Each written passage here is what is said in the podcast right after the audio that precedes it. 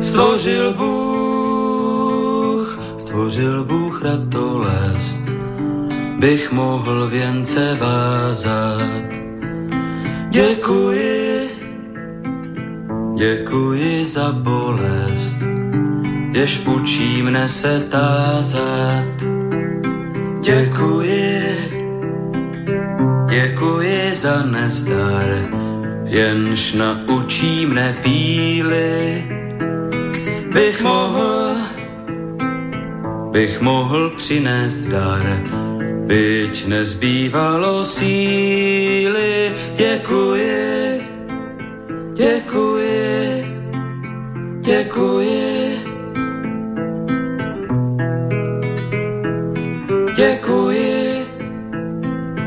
Děkuji za slabost, jež pokoře mne učí.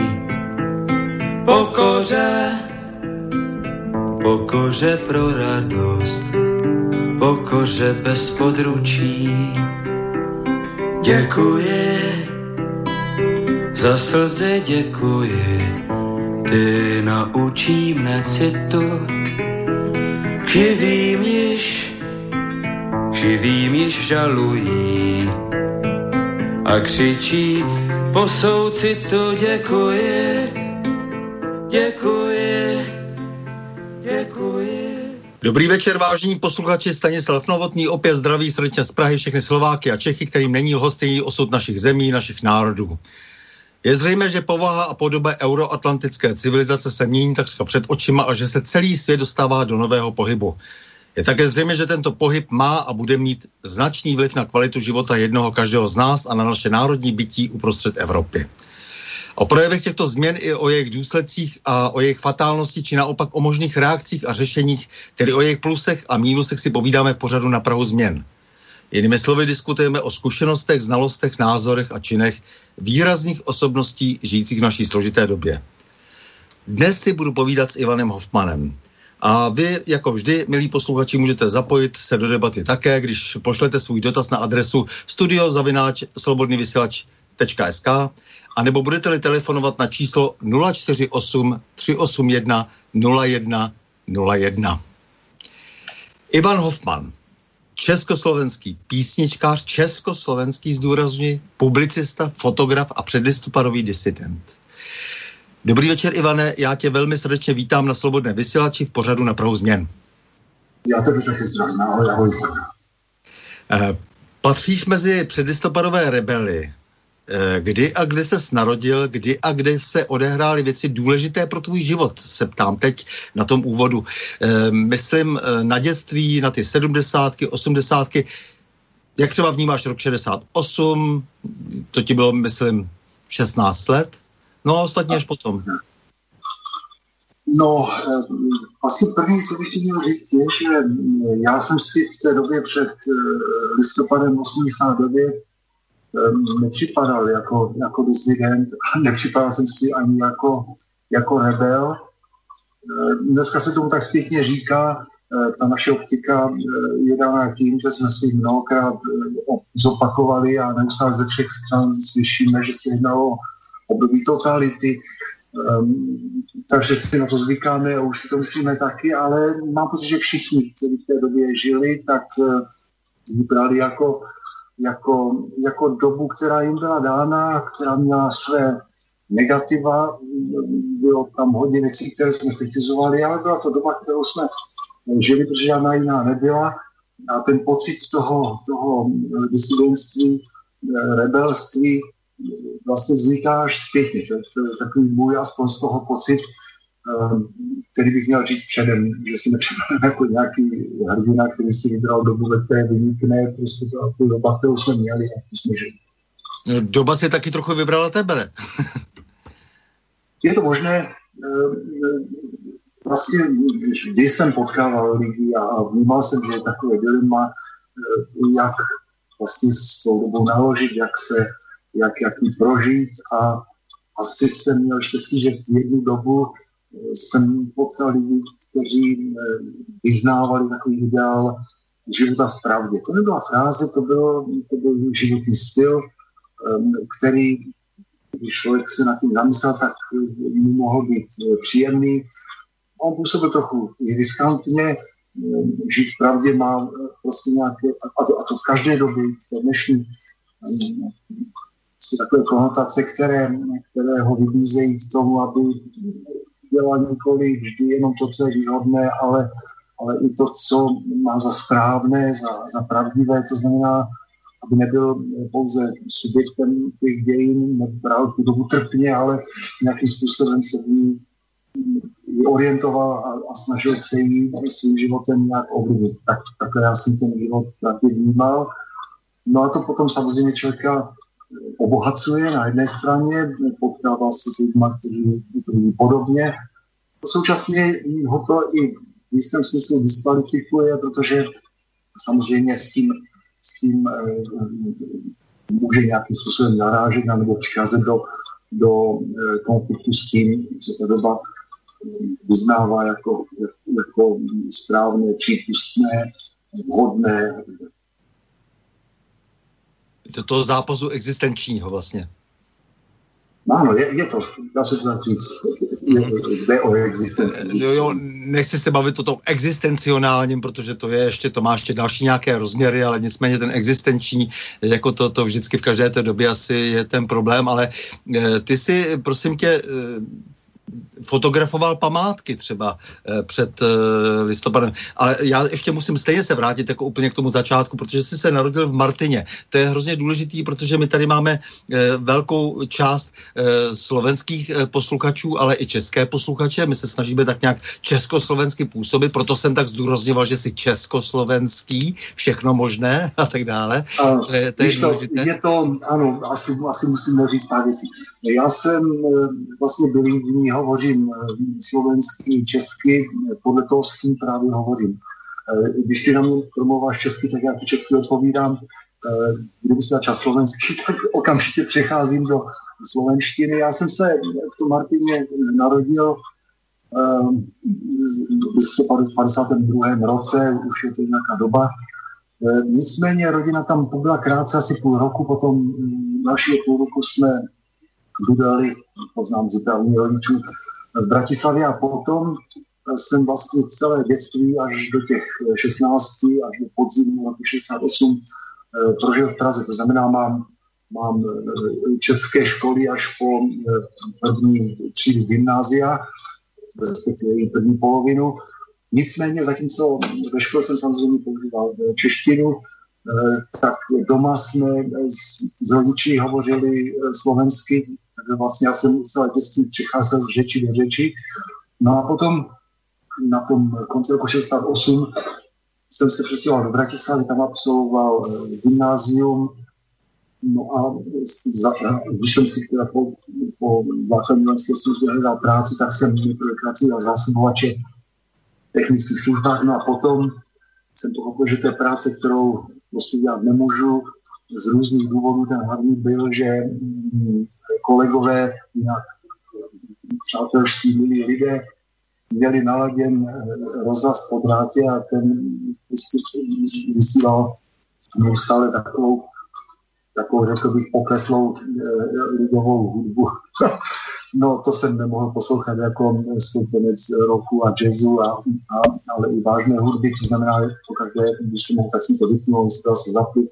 V jedné chvíli bylo jasné, že tam nemůžu prožít život z té kanceláře. No a tak jsem... Takže ty, ty jsi vlastně bojoval proti rozhlasu po drátě. jako trochu. Je, a, a, vlastně ano, vlastně. Eh, ano, protože ale to byl, to neúspěšný, byl to neúspěšný marný boj, protože tam byly právě ty lidové písně, které... Co mě napadlo, že, že to je vlastně ten mainstream, protože jako vlastně ten, ten rozhlas po drátě byl vnucen všem, prostě po tom drátě přicházelo to, co ten režim chtěl. jo. A dneska vlastně jsme také zadrátovaní, ale trochu jinak. A, a, no, no, jasně.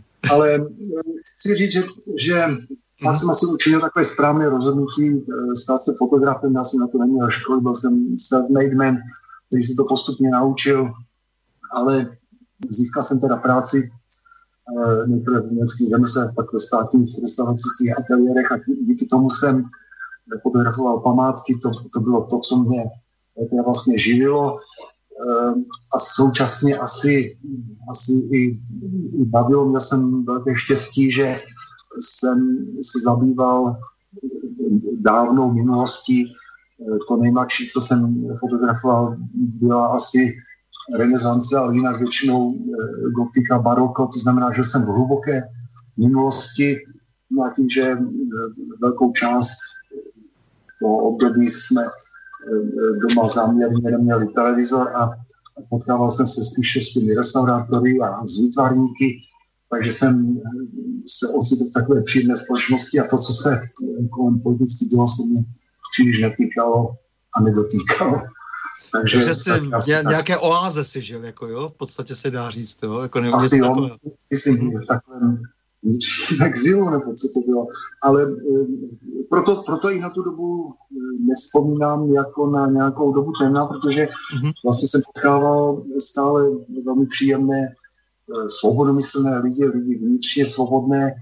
No a potom časem jsem měl vlastně štěstí, že díky některým kamarádům, se kterými jsem se potkával, tak jsem se odstnul najednou ve společnosti svobodných nezávislých spisovatelů združených časopisů obsah a bylo to v období, kdy eh, někteří přátelé, se kterými jsem se seznámil, se věnovali vydávání samizdatového časopisu, přidal jsem se k ním a, a to bylo takové pěkné období života, kdy zase jsme se potkali se zajímavými autory a, a snažili se vyrobit prostě časopis docílit to, aby nám nikdo nezabavil a aby se nám podařilo diskutovat mezi lidi. A, a to všechno byly vlastně velice pěkné okamžiky, které um, okamžikem převratu vzali za své a, a, a vlastně zbyly jenom jako taková příjemná vzpomínka na, na, na, na svobodu, na svobodě, nebo tak, ne, tak já tohle to taky znám, protože samozřejmě spousta těch hlídačů hradů a zámků, prostě to byli báječní lidi, eh, s kterými jsem se znal a eh, vytvářeli opravdu jako takový svět sám pro sebe a eh, pak to skončilo, protože všichni se chtěli někam rozlétnout a teď je otázka, kdo si polámal jak křídla, že jo, to, to, to, to potom jako asi si budeme povídat dál, ale takže počkej, ale to, dobře, tak ty si fotil, to tě živilo a zároveň si začal zpívat, eh, jako Bart, ale slovensky tehdy, jako tehdy si zpíval slovensky. Ano, ano. Ta, ta tvorba písňová, tak to bylo takové období, kdy eh, na Slovensku bylo těch písničkářů víc, ale vzájemně se příliš neznali a eh, všechny nás dal dohromady Ladislav Snodko, který je takový světý zmolenc, takový člověk, který um, organizoval spoustu pěkných akcí a dával lidi dohromady a tak dal dohromady uh, nás, taky takových písničkářů, amatérských a tvořili jsme takové okolo združení, tak jsme název Slunovrat a um, dělali jsme teda koncerty klubové, No a potom z toho postupně vyplynula taková celá, celá geneze koncertování, kdy jsem se potkal už i s písničkáři z Čech. Na no jedné chvíli už jsem těch koncertů měl víc v Čechách než na Slovensku a tak jsem s kamarády diskutoval otázku, jestli teda má smysl, abych já slovensky zpíval v Čechách když vlastně jsem bilingvní a jsem schopen přímo z papíru ten text eh, přebásnit, přespívat i do češtiny, ale všichni to zakázali s tím, že jsem se jim jaksi do toho portfolia písničkářů hodil s tou slovenštinou, která se jim líbila a připadala jim taková, taková exotická a, a, a, a vlastně mě přinutili zpívat teda v rovné řeči což, což jsem nakonec nějak jsem měl pocit, že to asi bylo dobré rozhodnutí. Zůstat teda dostávám tady zprávu, že, že k tomu, že, že tam máme malinko echo a tak, že to úplně není, možná, že jenom blíž na mikrofon, nevím, eh, to je tak vždycky po tom Skypeu, je to složitější, než když seš ve studiu, protože samozřejmě já zdůrazuji, že jsi profesionální eh, eh radista, se dá říct, jako, že jo, eh, to znamená rozhlasák, že jo,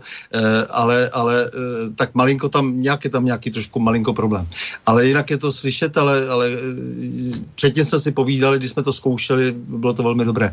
Takže pojďme dál. Eh, eh, dobře, takže ty si začal potom zpívat a co se dělo vlastně?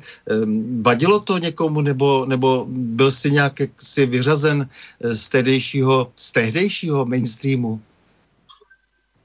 Já vlastně jsem s tím mainstreamem se ani nějak nepotkával, protože e, ta folková tvorba e, byla něco, co se do rádia nehodilo, anebo o co nebyl ani zájem. Ehm, to vystupování, kdybych chtěl být teda nějakým profesionálem nebo si vydělávat tím, tím zpěvem, rou, tak bych musel tomu mít kvalifikaci, což eh, znamenalo zúčastnit se takzvaných přehrávek, nevím, jak se vlastně dneska říká, a tam bylo potřeba ehm, splnit více kritérií, nejen vlastně písničky, které někoho zajímají a, a je ochoten je poslouchat a, a dokonce zatačit stupné, ale bylo potřeba i znát noty, což já s mým chabým vzděláním jsem byl, byl ve škole na housle v dětství, tak, ale noty jsem se nikdy pořádně nenaučil, to znamená, že jsem ani nebyl schopen tu eh, profesionální zkoušku udělat, ani jsem vlastně nepotřeboval protože eh, jsem hrál tam, kde, mě, kde, byl, kde bylo to zájem, kde mě někdo pozval. No a to vlastně musel, jestli tam mám mít nebo nemám mít, posoudit ten organizátor a musel to posoudit i posluchači. Takže vlastně já jsem uh, ani neměl ambici vystupovat někde v televizi anebo, nebo v tom tehdejším mainstreamovém rádiu, jsme řekli, já bych řekl, že hodně těch folkových hráčů i tím prostředím oficiálním, neřeknu pohrdalo, ale, ale vlastně nebylo nám blízké a spíš, spíš, jsme, spíš jsme ho ignorovali a nepotřebovali. Já tomu rozumím, protože takové ty porty a takový to, to mě taky e, nikdy moc nebavilo. Eh, tak, tak eh, samozřejmě proto se na to ptám, protože eh, zhruba znám, jak, jak se to prostředí, ve kterém se pohybovali ti folkoví nebo folkrockoví, a nebo spíše takový ti undergroundoví hráči, to znám lépe, než takové ty úplně ty, ty idoly a modly i toho vlastně, nebo takový ti, kteří byli na té hraně, tak já jsem se víc ještě zabýval těma, kteří na tom byli mnohem hůř. To, to znamená, že nebral nikdo. Ale eh, a já mám pocit, že k tomu si měl blízko taky. No, no hlavně musím říct, že je to strašně dávno a, a ty vzpomínky a, eh, jsou, jsou už takové vybledlé, tak a, eh, já často říkám, že ptát se těch samotných aktérů po letech, jak to bylo, možná není úplně nejšikovnější, že, že by to měl posoudit nějaký historik, který se tou dobou zabývá, že my už prostě to zpětně i převyprávíme podle své další životní zkušenosti tím způsobem, že to možná ani vůbec nebylo, tak já si na sebe z těch let už docela obtížně vzpomínám, protože já říkám, je to daleko a nejsem teda ten typ který si vede denníky a, a zapisuje věci a který se moc ohlíží do minulosti. Prostě spíš, spíš jsem vlastně vždycky hleděl před. Uh, jasně, já tomu rozumím, ale nicméně prostě přece jenom uh, ta, ta osobní reflexe je vždycky nejsilnější a to potom někde zůstane a pak nechť historici posoudí, co je důležité a co ne a ale eh, ne, že bych byl úplně stoupenec toho, že vlastně třeba ti, kteří se zabývají profesionální, eh, profesionálně tou oral history, eh, to znamená, že tou, tou jak si těma příběhama jenom jako, to si myslím, že není úplně ideální a myslet si, že takhle vypadá historie, také nesmysl, ale nicméně, když zase ty příběhy vůbec nejsou, jo, trošku narážím na to, jak, jak jsme se bavili spolu o paměti národa a tak dále, trošku narážím na to, že když se někdo myslí, že tímto způsobem se při vypráví historie, tak to je taky špatně. Takže s tebou souhlasím v zásadě, ale zase na druhou stranu, bez těch tvých vzpomínek se potom nedá nad ničím zamyslet. Já ti rozumím. Ehm, já to, já to říkám, protože sám sebe neberu příliš vážně, ale zase z strany ano, rozumím tomu. Já jsem píšící autor, víš, to je, eh, jsem zvyklý tu věc dlouze formulovat a když eh, někdy slyším, jak mluvím, tak se úplně zděsím. A takové ty přepisy těch uh, improvizovaných uh, řečí, tak zní potom, zní potom hrozně, ale neříkám to proto, že bych uh, se chtěl teda vyhnout, vyhnout vzpomínkám, ale abych je trochu relativizoval. Jasně. Eh, relativizovat jako samozřejmě můžeš, eh, protože objektivizátoři budou ty jiný, to je prostě jasné. Ale přece jenom jako je, to, je, je to důležité, protože teď se vlastně přepisuje hodně historie. E, to je móda, jako to je velikánská móda a proto je třeba do té historie také trochu vnést jasno, e, aby to nebylo všechno na sladko, co bylo předtím e, listopadem, to je jedna tendence a druhá, e, že se stály jenom fronty na banány. Ano, je to tak, jak říkáš. Já jsem na to taky citlivý. Ehm, I když si říkám, že každá generace asi si musí tu eh, historii napsat svoji, že je asi její úděl, že jsme svědky takového věčného revizionismu. Ehm, mě trochu vadí, když eh, se ta minulost eh, přepisuje i v bodech, kdy jsou ty zdroje dohledatelné a ta pravda je víceméně jasná. Tam, tam když, když se jedná o čirou účelovou léž. A, a to, to dnes eh, občas svědky toho jsme a to nesu také těžce, takže to máš pravdu. To, na to je potřeba si dávat pozor. Takže proto jsem chtěl, jako, aby, se, aby se převyprávělo i trošku to, jak si uh, uvažoval, žil. Je, to vždycky důležité, ptám se na to každého eh, v pořadu na Prahu změn, protože uh, ten kontext, to znamená i určitá kvalifikace, kvalifikace v tom, že člověk něčím prošel, že si něco zažil, že má nějaké jasné zkušenosti a ne jenom potom ty uh, vylhané, kde, jak se se to uh, dočítáme v těch zase přepsaných životopisech, uh, po listopadu 89, eh, tak eh, toto je pro toho posluchače, čtenáře, pro toho člověka, kde to zůstane pro něho v archivu důležité.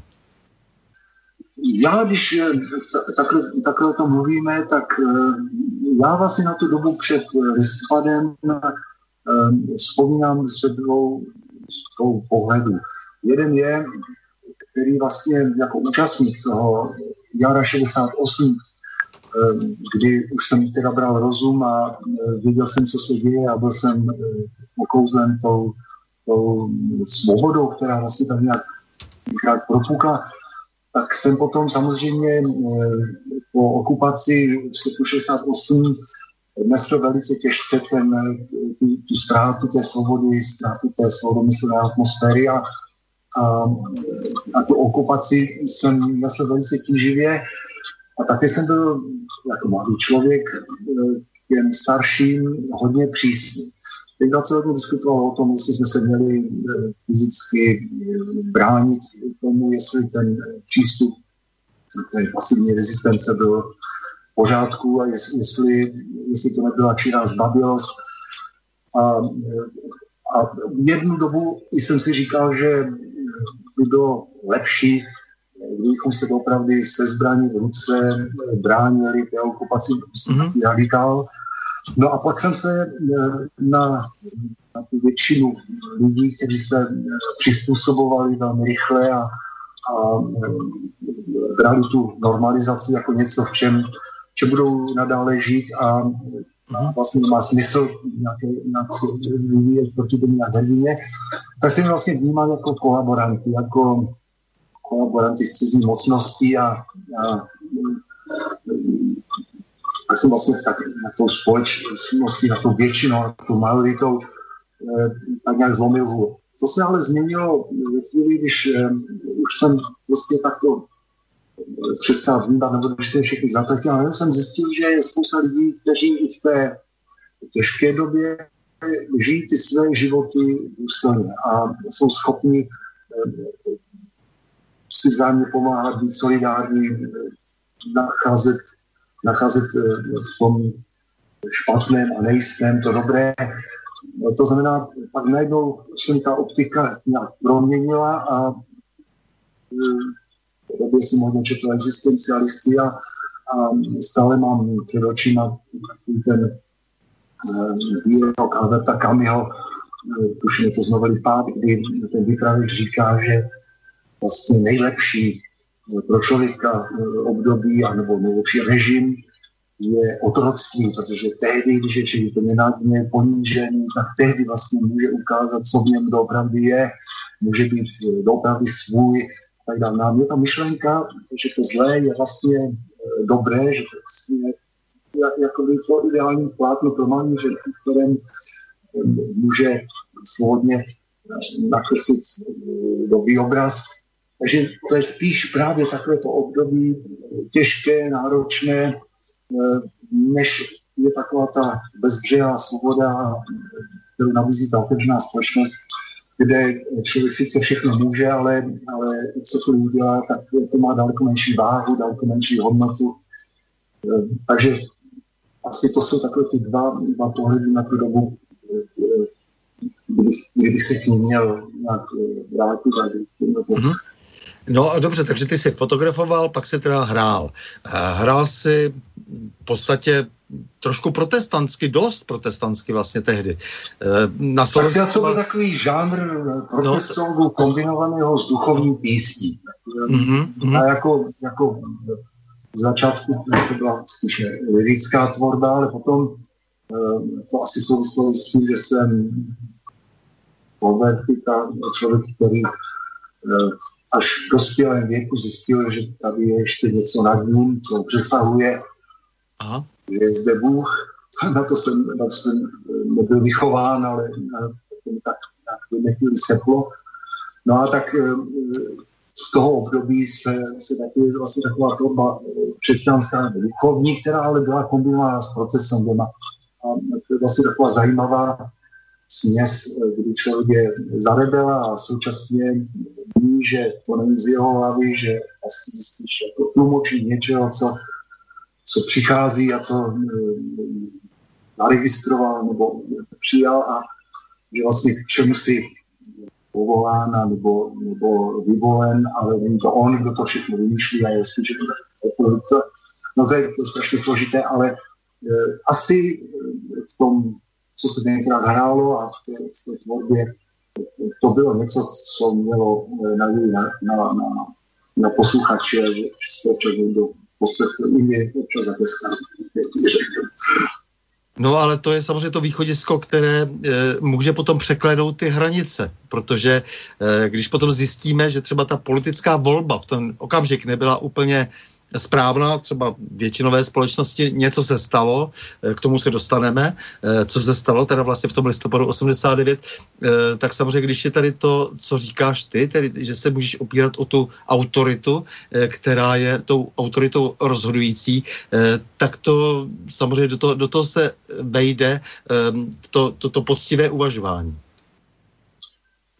No, člověk se o co si snaží, nikdy neví, jak by to bylo, mm-hmm. ne, ale, ale to nasměřování bylo tenkrát asi takové tak, eh, takže ty si potom, dobře, pak se blížila už ta změna, protože ta změna už byla cítit eh, všude eh, v té druhé polovině 80. let, tak je trošku takové zvláštní, že dnes ti, co roznášejí letáky, nebo roznášeli letáky v listopadu 89, tak se vydávají za jakýsi odboj něčeho, nevím proti čemu přesně se stali těmi odbojáři, ale to je jedno a hlásí se na ministerstvu obrany, aby dostali metal. Eh, takže, eh, ale ty si v té době naopak jako něco velmi vážně dělal, to znamená, že jsi se podílel například na vydávání eh, časopisu Fragment K. Jo, to, to, to je to, co jsem zmínil. Měl jsem to štěstí, že v té době jsem se potkal s Martinem Šimečkou, mm-hmm. Šimečka, publicista, skvělý autor, No a vlastně díky Martinovi a ještě Olegovi Pastěrovi to byl ten třetí z nás, tak jsme ve třech eh, eh, dávali dohromady časopis o 100 stránkách, který měl několik fotografií, podařilo se nám ho nechat svázat a potom distribuovat tak, abychom prostě pokryli ty náklady. Nebyla to činnost teda výdělečná, ale byla to, bylo to velké dobrodružství, protože uh, už samotný ten nápad, na kterém jsme se všichni shodli, že uh, ten časopis měl, měl přinášet texty um, především kvalitní, které si člověk nemůže nikde přečíst, ale eh, vůbec nebyl důraz na orientaci toho časopisu, jestli má být eh, konzervativní, levicový, pravicový. Důraz byl na to, aby byli dobří autoři, které eh, stojí za to číst. Tím pádem, když to, když to podařilo a, a dali jsme dohromady těch, těch 100 stránek, tak z toho byla opravdu velká radost. A být vydavatelem je vlastně, je, je vlastně velká věc. V té doby nám mám budovatele obecně v úctě. No a byl tam samozřejmě kolem toho takový problém, protože eh, tím, že tam vychází autoři, kteří eh, běžně republikovali, a některé ten režim pohlížel s nedůvěrou, tak eh, jsme si museli dávat pozor, aby nám to nikdo nezabavil a aby ta práce nešla na zmar. Takže vlastně ta distribuce probíhala tu konspirací a tak dále. Matně si, matně si pamatuju, že jednou e, se to i nepodařilo a že nám část toho nákladu zabavili a to pak byla teda samozřejmě velká škoda. Eh, tak prosím tě, eh, pak přicházejí už ty rozhodující roky a ty si podepsal manifest Hnutí za občanskou svobodu, to nás dokonce spojuje, to jsme udělali oba. A... Aha, vidíš, to jsem, to jsem, to jsem nevěděl, to jsem právě dovídal. To bylo dost důležité, protože jasně, jasně. To, to začínalo těmi slovy na, čas práci v skutku politické, taková šloubovitá věta, ale, ale přesně to vystihovalo tu dobu, bylo to vlastně krátce před převratem a, a, na Slovensku to podepsat nebylo úplně jednoduché, ale jsem byl takový lehkovážný a hodně jsem si dovoloval, eh, že zatímco v Čechách těch eh, lidí svobodomyslných bylo, bylo hodně, tak eh, na Slovensku si přeci jenom všichni dávali pozor a ta společnost už i charty. Jo? Lidi, kteří podepsali charty, bylo na Slovensku velice málo. Ta situace byla jiná, tam spíš existoval ten katolický disent a, a trochu ta atmosféra byla, byla trochu jiná, ale Vím, že když jsem to podepsal, tak eh, bylo to takové ty následky na sebe hned prostě jako nechali dlouho čekat. Eh, hned v zápětí, byli jsme někde eh, o víkendu s rodinou, když jsme se vraceli, tak už tam čekali ti mladí právníci ze státní bezpečnosti a rovnou už mě brali tam šéfovi, kterého jsem předtím neviděl a to už, to už eh, jsem cítil, že to je jako jiný level, to už byl takový opravdu nebezpečný člověk, který chtěl ve mě vědět, kdo mě to dal podepsat a nebyla to příjemná situace, která vyhrožoval, že mě tam někde zavřeli nějaké celé, eh, což se mi teda právě nic nelíbilo, naštěstí potom nakonec k tomu tomu nedošlo, ale, ale ten manifest byl vnímán jako, jako uh, opoziční politická akce, to, to i byl. Takže myslím si asi opravdu obával, co, co se mnou provedou, ale říkám, to nic. Já to říkám taky proto, protože samozřejmě byl podepsán nějakými lidmi, byl vytvořen nějakými lidmi a potom se samozřejmě ta situace nějak dál vyvíjela, pak přišel tedy ten listopad 89 a e, je otázka, co s tou občanskou svobodou se posléze po 30 letech stalo. E, to bychom potom mohli jako rozvinout e, daleko více, protože i jsme si spolu říkali, že budeme se víc bavit o svobodě slova, o všech těch svobodách, které vlastně s tou občanskou svobodou e, jsou spojeny. E, tak, takže proto jako ta, ta, ta důležitost toho, že se stal e, signatářem toho, toho manifestu, e, který samozřejmě tehdy něco znamenal a dneska e, jako musíme vyhodnotit, e, co teda po těch 30 letech vlastně je, se stalo. Ale e, to bych ještě posunul až po té, co si ještě řekneme, jak si vlastně prožíval uh, tu změnu. Uh, to znamená uh, ten převrat, já tomu neříkám jinak než převrat. Eh, to znamená, to, co se stalo v tom roce 89, něco k tomu, nějaké proudy, jak si, jak si se slily, něco se stalo a tak dále. Říkám od Jalty k Maltě, něco se stalo, ta, ta Malta nakonec teda byla prostě tím, tím určitým vyústěním nějakých velkých změn ve východní Evropě. Jak jsi to prožíval celé? No tak eh, já myslím, že asi jsem tak nějak eh, inklinoval k tomu, že eh, se zapojím do, do politiky. Myslím, že jsem s tím trochu počítal, ale potom vlastně šťastnou shodou okolností jsem byl toho politického angažma ušetřen a stalo se to vlastně asi hlavně díky tomu, že tím, že jsem byl k tomu dění hodně blízko a sledoval ho, tak eh, poměrně brzy, mě to trvalo nějakých deset dní, eh, asi deset dní trvalo, než jsem pochopil, že přichází eh, parta lidí, mnoho z nich jsem znal osobně, byl to, byl to dlouholetí přátelé, kteří se začali ehm, chovat, řekl bych, divně. A já v jedné chvíli jsem si řekl, no počkejte, ale vás musí někdo kontrolovat. Vy jste prostě v jistém smyslu mm-hmm. sami sobě nebezpeční a kdo vás má kontrolovat? Jasně. Ti, ti novináři, eh, kteří působili předtím, byli vlastně diskreditováni tou změnou, změnou režimu, všichni byli najednou staré mhm. struktury, eh, ti noví nebyli. To znamená, eh, najednou jasnou zřejmě jsem si uvědomil, že eh, být, být v médiích, patřit k těm, kteří věci moderují, referují o nich, komentují je, bude stejně důležité jako jako být poslancem, nebo ministrem, nebo, nebo politikem obecně.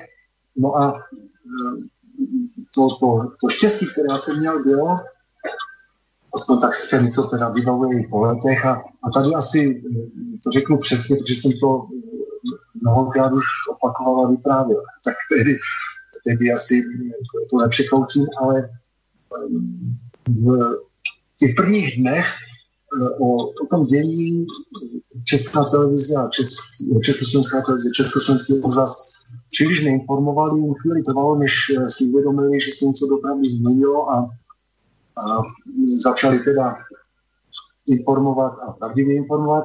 To znamená, ty informace eh, spíš eh, se k lidem dostávaly přes Svobodnou Evropu, Hlas Ameriky, No a eh, já jsem měl to štěstí, že eh, když jsem se vrátil z jedné z prvních těch eh, demonstrací, které probíhaly v Bratislavě na městě SMP, tak zatímco všichni ti lídři toho změny, té, té revoluce, sešli někam radit, co dál udělají, jaké budou další kroky, tak já jsem spěchal domů, protože jsem věděl, že tam eh, budou telefonovat eh, a chtít ode mě informace a zprávu, nějakou referenci o tom, co se dělo.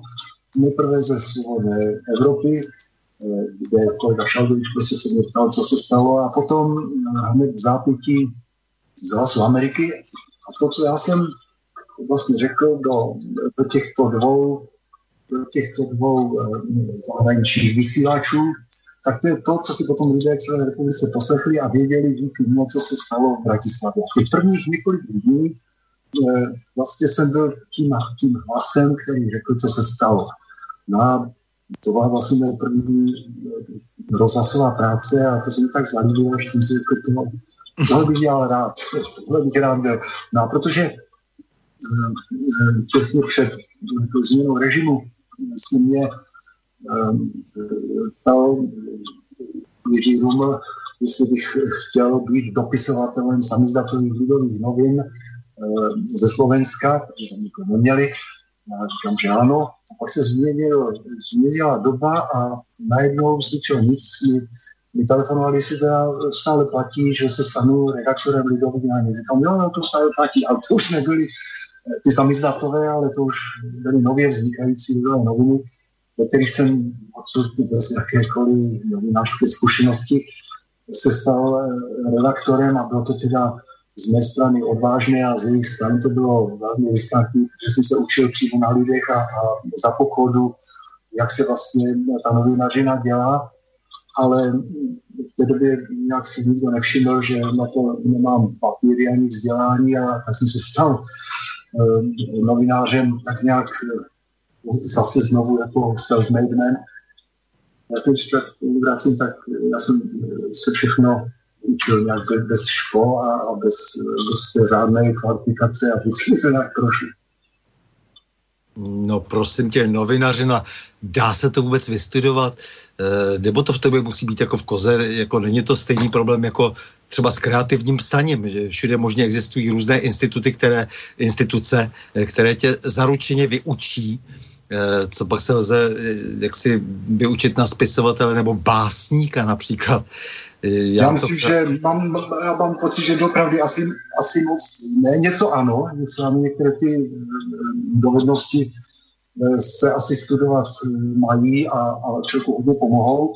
Nicméně v té přelomové době došlo i k tomu, že když vznikala slovenská redakce Svobodné Evropy na Slovensku v Bratislavě, tak se mě ptali v jako, jako toho svého prvního stringera, prvního zaměstnance ve východní Evropě, kterého měli, eh, jestli bych doporučil nějaké další novináře, aby, aby měli nějakou redakci celou, tak eh, vím, že tehdy jsem to byl já a kolega Machač, který člověkem, který všechny ty organizační věci byl schopen eh, dát dohromady a zařídit, tak my dva jsme vlastně dávali dohromady návrhy a já jsem tenkrát eh, prostě říkal, víš co, musíme najít někoho, kdo především za prvé nemá novinářskou školu, to znamená není poškozen vzděláním, za druhé by mu měl být pod 30, e, eh, protože všichni ti starší, tak to už nevěř nikomu na 30.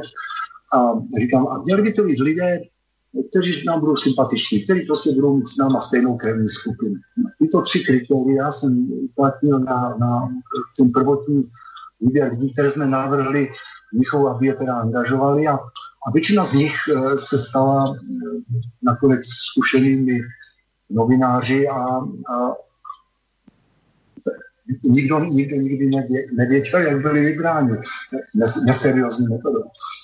Naprosto. Ale v té době si myslím, že to byl klíč, jak, jak najít lidi, které to především bude bavit, kteří tu, práci budou budou mít rádi a, a tam je velký předpoklad, že, že ji budou dělat dobře. Eh, teď je otázka, jak ta, jak ta kritéria vidíš třeba ty jako 52. ročník dnes, to je otázka.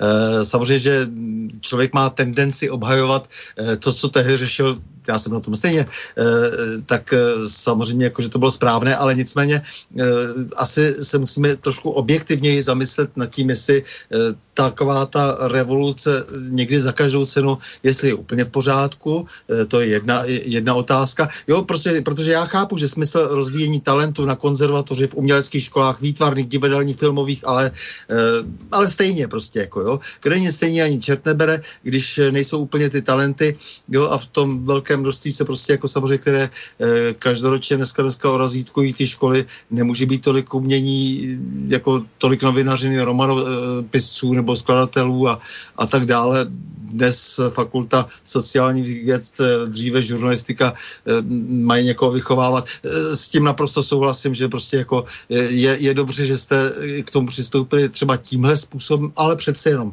zkušenost je přece hrozně důležitá.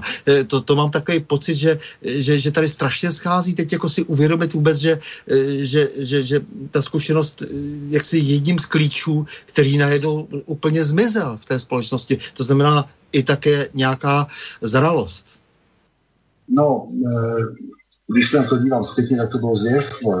To, to, to je jasné. To, eh, nevím, jestli, jestli to také tak vnímáš, ale eh, to je to podobné, jako když se někdo zeptá dnešních našich multimiliardářů, jaký je jejich know-how, jak to udělat, abych také byl bohatý jako oni, tak řeknu, no to, to vůbec nejde, to byla mimořádná doba a to se už nedá vrátit, to jsme jenom byli v pravou chvíli na pravém místě, tak se to tak nějak nám stalo. Ale takhle to s mnoha věcma, takhle to bylo i s tím mm-hmm. vybíráním teda těch novinářů, to bylo Jasně. neopakovatelné a dneska bych takové kritérium v žádném případě nedoporučil, ale také lidé se vyvíjeli, jo? v jedné chvíli se hráli pozitivní roli, ale tak mám pocit, že se i stalo, že si vlastně zvykli na tu, na tu moc, kterou slovo má a řekl bych, že už potom někdy místo toho, aby pomohli věci, tak v něčem i uškodili, ale to už eh, se dostávám k další takové věci, že já, já strašně nerad eh, jmenuji a, a nerad prostě na ně poukazuji prstem. Mm-hmm myslím, že se to prostě tak nějak nehodí, takže to říkám jenom, jenom obecně. Pokaždé, když někdo je silný, prostě v přesvědčení má, má prostě silné názory, tak eh, mám dojem, že, že, že tím je už vlastně eh, trochu diskvalifikovaný pro tu práci. Spíš bych řekl, že, že ten novinář má být spíše analytik, Eh, kritický, ovšem pochybující, než takový ten, který přes média dělá politiku a, a snaží se prosadit tu, tu pravou myšlenku, tu, tu správnou věc.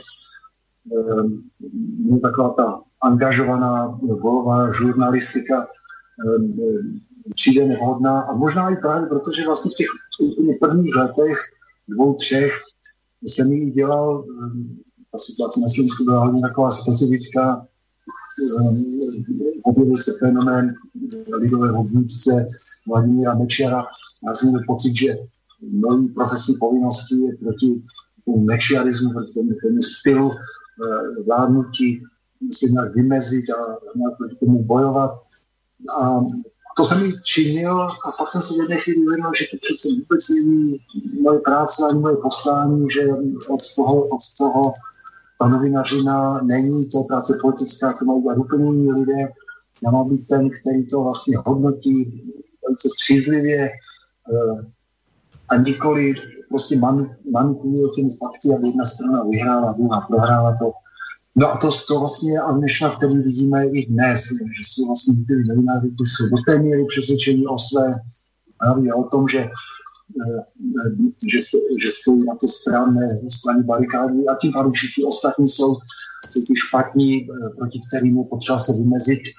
Eh, myslím, že jak, jak to říká, že s věkem, s odstupem před některé věci vidí jinak, tak to platí u mě, to, ne na všechno z té doby asi mohou být hrdí. Já někdy si taky říkám, jestli, jestli jsem také nespůsobil nějakou, nějakou škodu. Ne, teď jsme udělali na všechny možné strany oslé můst, oslí můstky.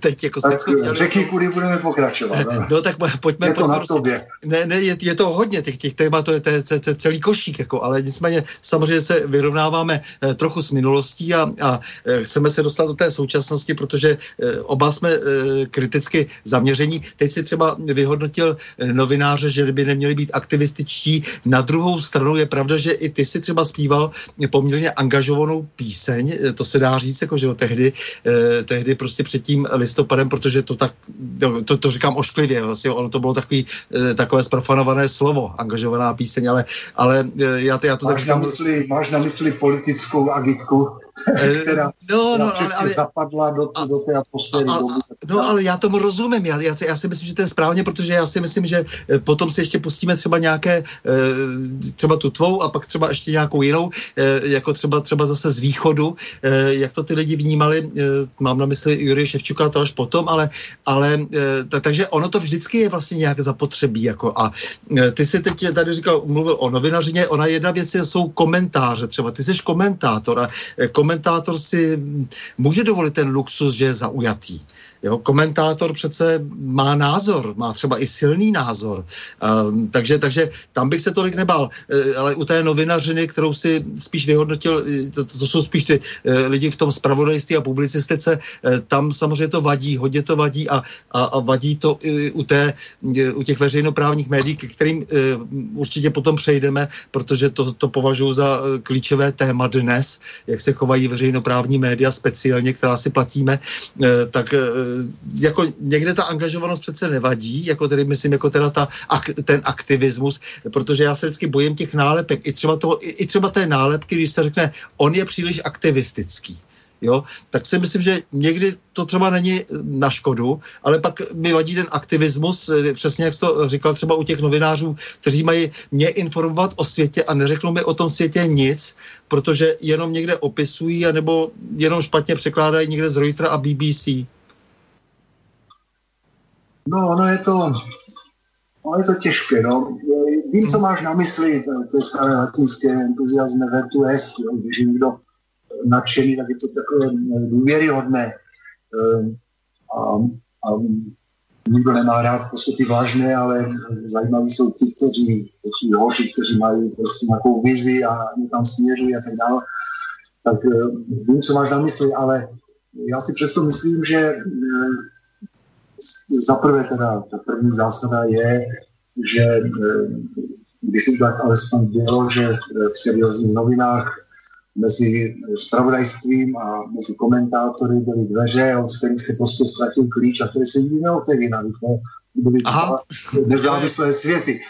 Dneska je to propojené, dneska eh, ten komentátor klidně dělá zpravodajství a, Aha. No to je ono. Ono. se dopouští, dopouští komentářů. Eh, komentované zpravodajství, ano, samozřejmě. Komentované zpravodajství. Ještě, ještě hmm. dokonce se to pomíchá s, se zábavou, takže vznikne nějaký infotainment, aby prostě to bylo sledované. Eh, to je všechno už hmm. dáno eh, prostě tou změnou doby, která prostě už to vnímá jinak a ty, ty, ty staré žurnalistické naše zásady, to už asi moc neplatí a se neudržují. To je jedna věc. Ale pak je ta druhá, kdy já jsem o tom eh, dlouhodobě přesvědčen, že já nejsem ten, který má říkat, jak je to správně, to má na to, na to jak co je správně a, a co je pravda, a na to má přijít čtenář, posluchač, divák. On si má utvořit názor. A on tomu potřebuje spíš eh, od, od toho člověka, který se tím celý den zabývá a, a mluví z politiky a má spoustu rešerší, informací, potřebuje vlastně podklad pro to své rozhodnutí, potřebuje vědět eh, souvislosti, musí je dát nějakým způsobem dohromady a ten, ten novinář je od toho, aby se vlastně mu postaral o rešerši, ale ne, aby mu vnutil názor.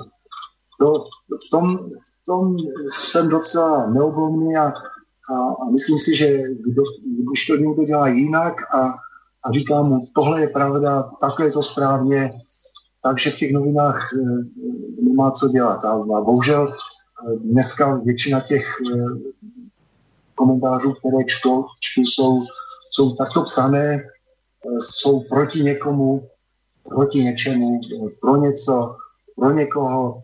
A to všechno, už jen to vidím, tak už je to špatné, už to ani, už to ani nečtu, už, už vím, že tady se někdo na mě dopouští nějakého psychického násilí a něco vnucuje a to už, to už je, to už prostě neberu. A, a sám nechci být takový a nechci si toho dopouštět.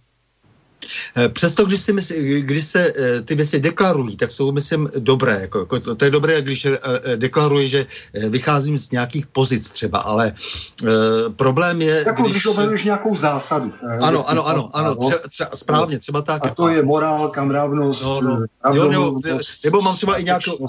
Ano, jo? mám ideologii... Ano, jsem komunista, fašista, mám nějakou ideologii, že jo, jdu do toho, jako jo, třeba, jo, takže, takže t, já aspoň vím, že je to takhle, jako jo, ale e, problém je, myslím, v tom, že, e, že ti, kteří se tváří a měli by se, e, jak si i, i podle toho chovat, že jsou objektivní, a což je, co jsou zejména veřejnoprávní média, ale myslím si, že se to týká celé řady soukromých médií dneska, e, tak e, když vlastně začínají zastávat nějaké pozice, které jsou podivně poměrně jednostrané. Tam mám, tam mám velký pro, problém jako s tím.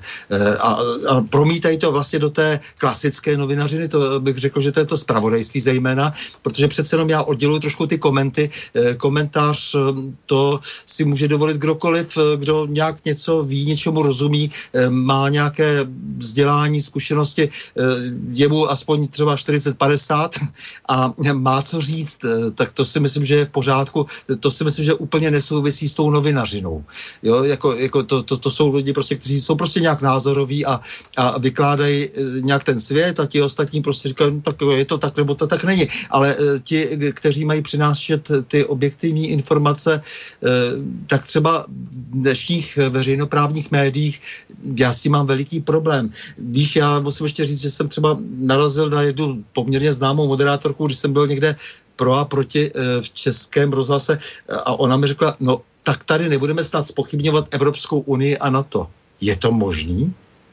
Aby mi to řekla? No, víš co, eh, já bych řekl tomu dvě věci. Za prvé, mm, já mám pocit, že ty dobré novináře a lidi, kteří se proti tomu řemeslu nějakým způsobem pronevěřují, eh, najdeš všude.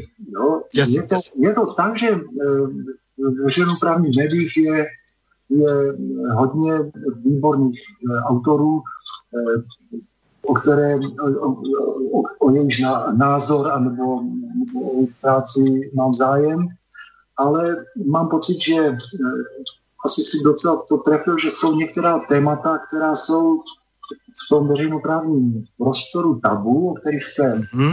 nehovoří a proto já považuji za, za důležité pro, i pro mou práci, když vlastně se chci orientovat ve věcech, sledovat i média alternativní, internetová, nezávislá, i, i ta, které, která dostávají různé teda hanlivé nálepky. A to z toho důvodu, že i tam e, najdu na jedné straně balast, něco, co je spíš prací takového e, agilního blogera, eh, který prostě mnoho, mnoho mi nedá, když to říct slušně, a, a někdy, někdy tam čtu eh, názory, které jsou vysloveně agresivní a se mi nelíbí, ale současně tam najdu eh, prostě problematiku zpracovanou, která v těch veřejnoprávních médiích není. Najdou se lidé, kteří překládají z jiných agentur a a mají odlišný postoj, jiný, jiný úhel pohledu. Eh, to znamená, eh, jsou tam informace, které jsou velice cené a když člověk to teda poskládá dohromady a si to takový nějaký mix, tak, tak je na tom asi lépe než ten, který se jednoznačně rozhodne a, a jednu část těch médií programově si zakáže a odblokuje. Jsou lidé, kteří prostě na internetu ty nezávislé weby nesledují z principu, jsou pak lidé, kteří si z principu nepustí, nepustí eh, veřejnoprávní rádio. Eh, obojí je, obojí je, myslím, škoda. Já mám pocit, že aby si člověk utvořil eh, svůj vlastní názor, tak mu každá informace k tomu může být dobrá. To znamená, já se neuzavírám ani jedním směrem a, a říkám, všude, všude najdeme e, vynikající autory. Čemu se trochu divím je, že no, ty některé dobré autory eh, z těch médií, řeknu, alternativních nebo nezávislých, ve vlastním zájmu eh, nezvou do těch médií veřejnoprávních. Protože tím by eh, vlastně to, to vysílání nějakým způsobem obohatili a, a dostali na nějakou jinou vyšší úroveň, podle mě ale myslím si, že eh, to asi, tomu asi brání za prvé eh, ta snaha udržet si práci. Dneska vlastně těch novinářů eh, ubývá, protože ubývá peněz, za, které možné je, je koupit, zaplatit. To znamená, každý, když už má prostě práci v těch médiích, která platí a ne v těch, kde se pracuje v stůlnosti, zadarmo, tak se snaží si tu práci udržet. To znamená, zaprvé to přičítám tomu konkurenčnímu boji a za druhé tomu, že eh, to se tak časem vyprofilovalo v těch médiích veřejné služby, že většina z těch novinářů je zřejmě přesvědčena, že žijí tu nejlepší možnou dobu, která tu byla a jiná ani už lepší být vůbec nemůže a že jsou vlastně konformní s tím současným režimem a nedovedou si vlastně ani představit, že by mohlo být něco jiného než je. A to je situace analogická, kterou jsme zažili vlastně i před tím rokem 89, kdy podobně si jen málo lidí mělo představit nějakou jinou dobu, než která byla, tak vlastně akceptovali ta pravidla hry a také měli pocit, že žijí v tom nejlepším možném světě. My s tomu tehdejšímu nejlepšímu možnému světu říkají totalita. No, to se tak vyjevuje a já nechci slyšet, eh, co se bude o té dnešní eh, době, o tom dnešním ideálním světě nejlepším možném liberálně demokratickém říkat za nějakých 30 let. No, no, možná, že, že, že, že to dopadne velmi podobně jako s tím minulým. Eh, to říkáš velmi dobře a já tady vidím už jako dokonce eh, ta hesla z těch 50. let téměř. Eh, to je právě to, co jsem zažil při tom, když jsme se bavili, to bylo out of record, ale když jsme se bavili s s tou dámou, s tou moderátorkou eh, po tom vysílání, tak ona mi vysvětlila, kde jsou ta tabu a, a mně to přišlo úplně neuvěřitelné a, eh, jako, a navíc jsem potom viděl, že, jsou, že se vytvářejí seznamy a tak dále. Jako několikrát vlastně je proto x důkazů, že nám to bylo řečeno, jak v české televizi, tak v českém rozhlase. No přesně jak jsi to říkal, že proč nejsou zváni někteří autoři, prostě nebudou zváni, protože prý příliš argumentují. Jako to, to jsem se rozvěděl i na svoji, na svoji adresu, tedy mimochodem, ale to není tak důležité. Důležité, to, to jako já zase... No, je, to... je, je, je to důležité, je to důležité. Já bych, já bych řekl, že No, že jsem tady uviděl nějaký dotaz na obrazovce. Ne, já, to já potom, to já potom se, to já potom se, já se potom podívám, já, my se tady mezi tím dopisujeme, ano, jasně, samozřejmě. Ano, ano. To znamená, že jsem eh, zapomněl, no, my jsme mluvili o tom, že, ne, o to, o že je něco tabu. Že je něco tabu. Mm, ano. No, já, mám, já mám takovou zkušenost, eh, já vlastně nemám žádnou zkušenost s cenzurou, eh, nicméně mám takovou zásadu, že mluvím, když jsem tázán, odpovídám na to, na co jsem tázán a jsou věci, na které v těch veřejnoprávních médiích nikdy tázán nejsem, a tak o nich ani nemluvím, ale pokud, pokud se tak stane a, a dostanu tu otázku, tak zpravidla e, řeknu něco, co hodně lidí nechce slyšet, nebo co vnímá jako, jako minimálně nezvyklé. A mhm. to je otázka, to je otázka psaných textů. Na když je, prostě se zmíním o tom, že podle mě, ale je to jenom můj názor, já ho nikomu nenucuji, ale nicméně ho mám, že Evropský parlament je bezkrze zbytečná instituce, která dělá víc škody než užitku, tak jsem svědkem toho, že eh, vůči tomu se najdou, objeví velmi silná reakce lidí, kteří mají názor opačný a mají pocit, že na to musí zareagovat, že k tomu musí mm-hmm. něco říct, že se stalo něco strašného, něco nebezpečného, že byla spochybněna um, vedoucí úloha strany a vlády a, a, a hrozí prostě konec světa. Přičemž ale já přece o tom Evropském parlamentu také přemýšlím, něco o něm vím, znám některé europoslance, kteří tam šli s vírou, že je možné ten svět posunout tam v Evropu nějakým správným směrem a pak velice klamaní se vrací a říkají, že oni s tím svým opozičním názorem jsou tam úplně ztraceni, že je nikdo nevyslechne, že jsou tam úplně zbytečně, že tam ztratili roky života. Neříkají o tom, že se tam dobře vydělali dobré peníze, ale odcházejí rozčarovaní a znechucení. A já je znám, naslouchám jejich názorům, e, mám poměrně dobrou představu, jak, e, jak ten celý hobistický systém funguje a, a o co v těch jednotlivých frakcích jde. To znamená, já, já říkám názor, který také je něčím podložený, ale nemucuji. Zatímco z druhé strany lidé, kteří jsou nějakým způsobem tam zainteresovaní, zaměstnaní, berou ty evropské peníze a podílejí se na rozdělení těch dotací, znamená, mají nějaký ekonomický zájem, aby to trvalo dál, i když je to nesmysl, aby to trvalo co nejdéle, dokud se na tom dá nějak vydělat, tak tito lidé tohle to všechno neřeknou, ale, ale hovoří o nutnosti evropské integrace a o tom, jaké to má výhody a jak eh, jedně společně můžeme něco, něčeho docílit a tak dále. To, to mně všechno přijde takové, takové, takové zvláštní. No. Já říkám, vím o tom, že některé věci, když řeknu, tak eh, se okamžitě prostě objeví prostě reakce velice nepřátelská, negativní, jo, jako kdyby, jako kdyby hodil hračky do kanálu. To je, je to smutné. No.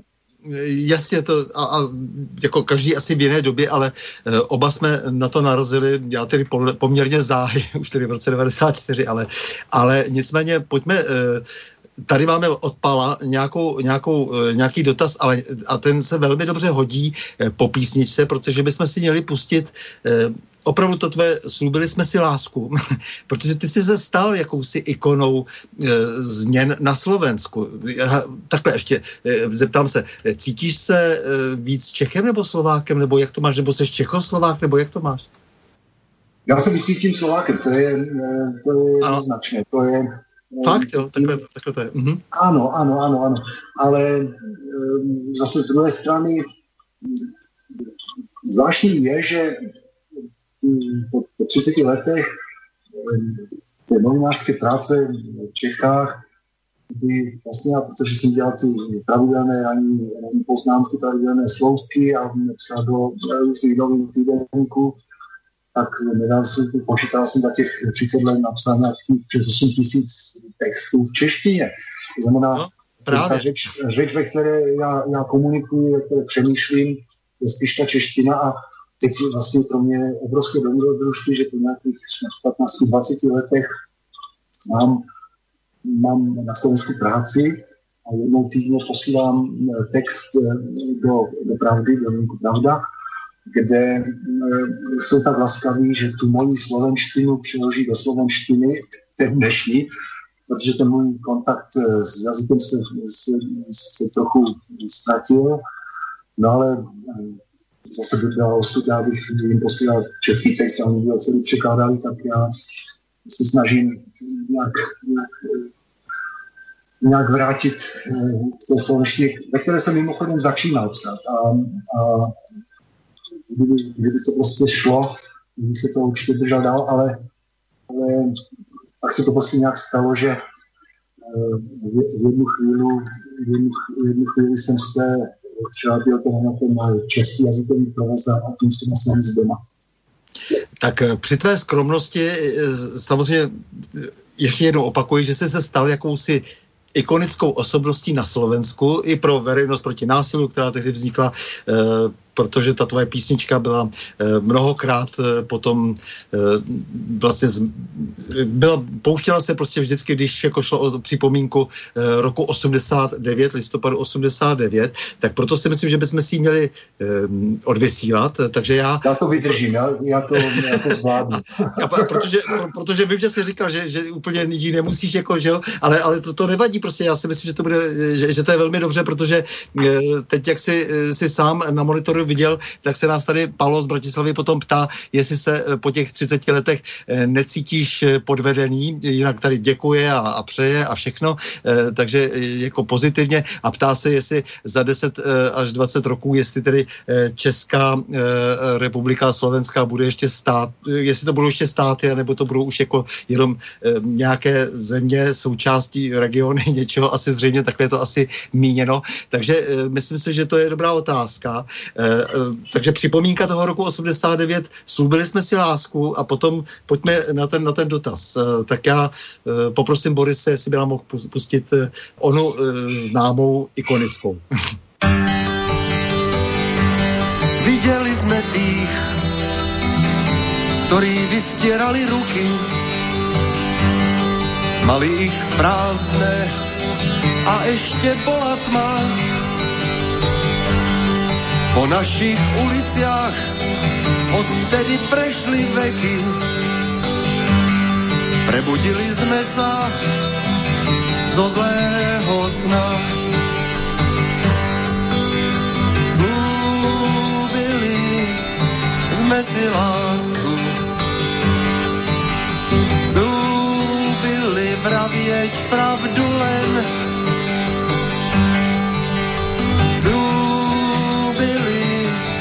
sme si vydržať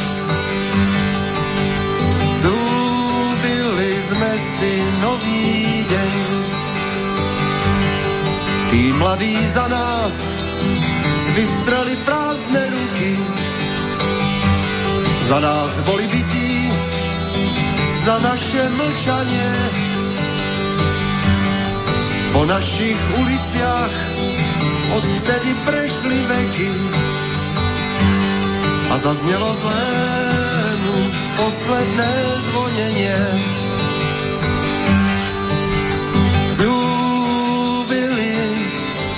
sme si lásku. Zúbili vravieť pravdu len.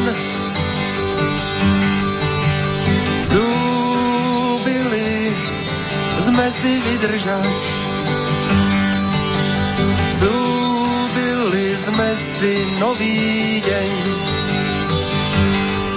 Vystrime s nimi všetci prázdne ruky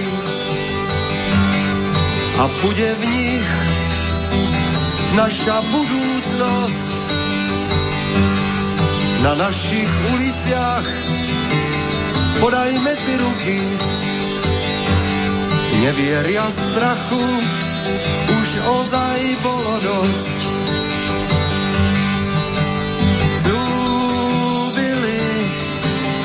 Si lásku, vravieť pravdu len. Zúbili sme si vydržať. Zúbili sme si nový deň. Zúbili sme si lásku.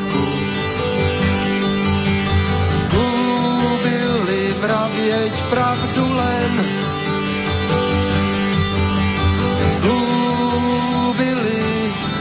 Zkusme si vydržať. Slúbili sme si nový deň.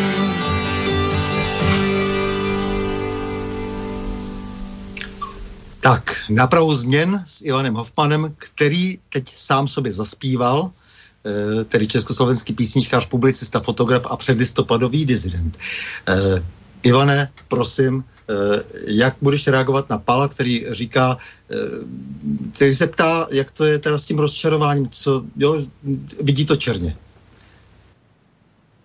Uh, to, já bych neřekl, že, že bych byl nějak rozčarován, ale zase ani nemůžu říct, že bych byl s tím vývojem spokojený. Ten, ten listopad 89 měl obrovský potenciál a Ehm, to, jak nakonec prostě jsme tu situaci zužitkovali a co z toho vzešlo, no to, to, je, to je věc druhá. Myslím, že ten potenciál zůstal z velké míry nevyužit. A e, dá se debatovat o tom, proč, jestli jsme na tu změnu měli být připraveni a vidět, co přijde. Já mám pocit, že na to asi úplně nejlépe připravili ti, kteří tu změnu nechtěli, ale kteří ve chvíli, když k došlo, tak vycítili, že prostě se, se, se dá s tím nějak, nějak pragmaticky naložit. Slyšel si to sám prostě z té písně. To, to, to byla spíš taková duchovní reflexe, asi do značné míry naivní, očekávat eh, prostě, že se člověk změní ze dne na den, celá společnost, že se, že se promění. To asi nebylo, nebylo realistické. My jsme ta atmosféra těch prvních dnů byla přesně taková, že, že v lidech byla velká naděje, velká, velká, velká chuť zkusit, zkusit to nějak jinak. Mnoho lidí časem zjistilo, že jejich představy se s tou praxí diametrálně rozcházejí, že vlastně kvůli tomuhle jsme nezvonili klíči to, toho, co jsme opravdu nechtěli, to, ten, ten pocit takového rozčarování, ten nastal velice brzo. Už po několika měsících měli lidé pocit, že um, ty, ty noví lídři um, to hrají vlastně sami na sebe a že, že um, se až tak um, neliší od, od těch, co byli předtím, to, by, to bychom zacházeli do strašných podrobností, ale, ale eh, asi já jsem takhle první zklamání z toho, co se děje, zažil někdy na ten desátý den po převratu relativně velmi brzy. A to ti byla úplně jako nepodstatná osobní, eh, řekl bych, záležitost. Já mám narozeniny 27. Eh, listopadu to znamená 17. byla ta revoluce a to 27. byla zase nějaká taková demonstrace, spousta lidí na náměstí a když to celé skončilo, tak eh, jsem eh, několika těm svým kamarádům, kteří se mezi tím stali eh, revoluce a, a, důležitými osobnostmi, říkám tak, že bych byl rád, kdyby prostě zašli ke mně krátce Ehm, si připít u příležitosti narození to je nějaké šampanské.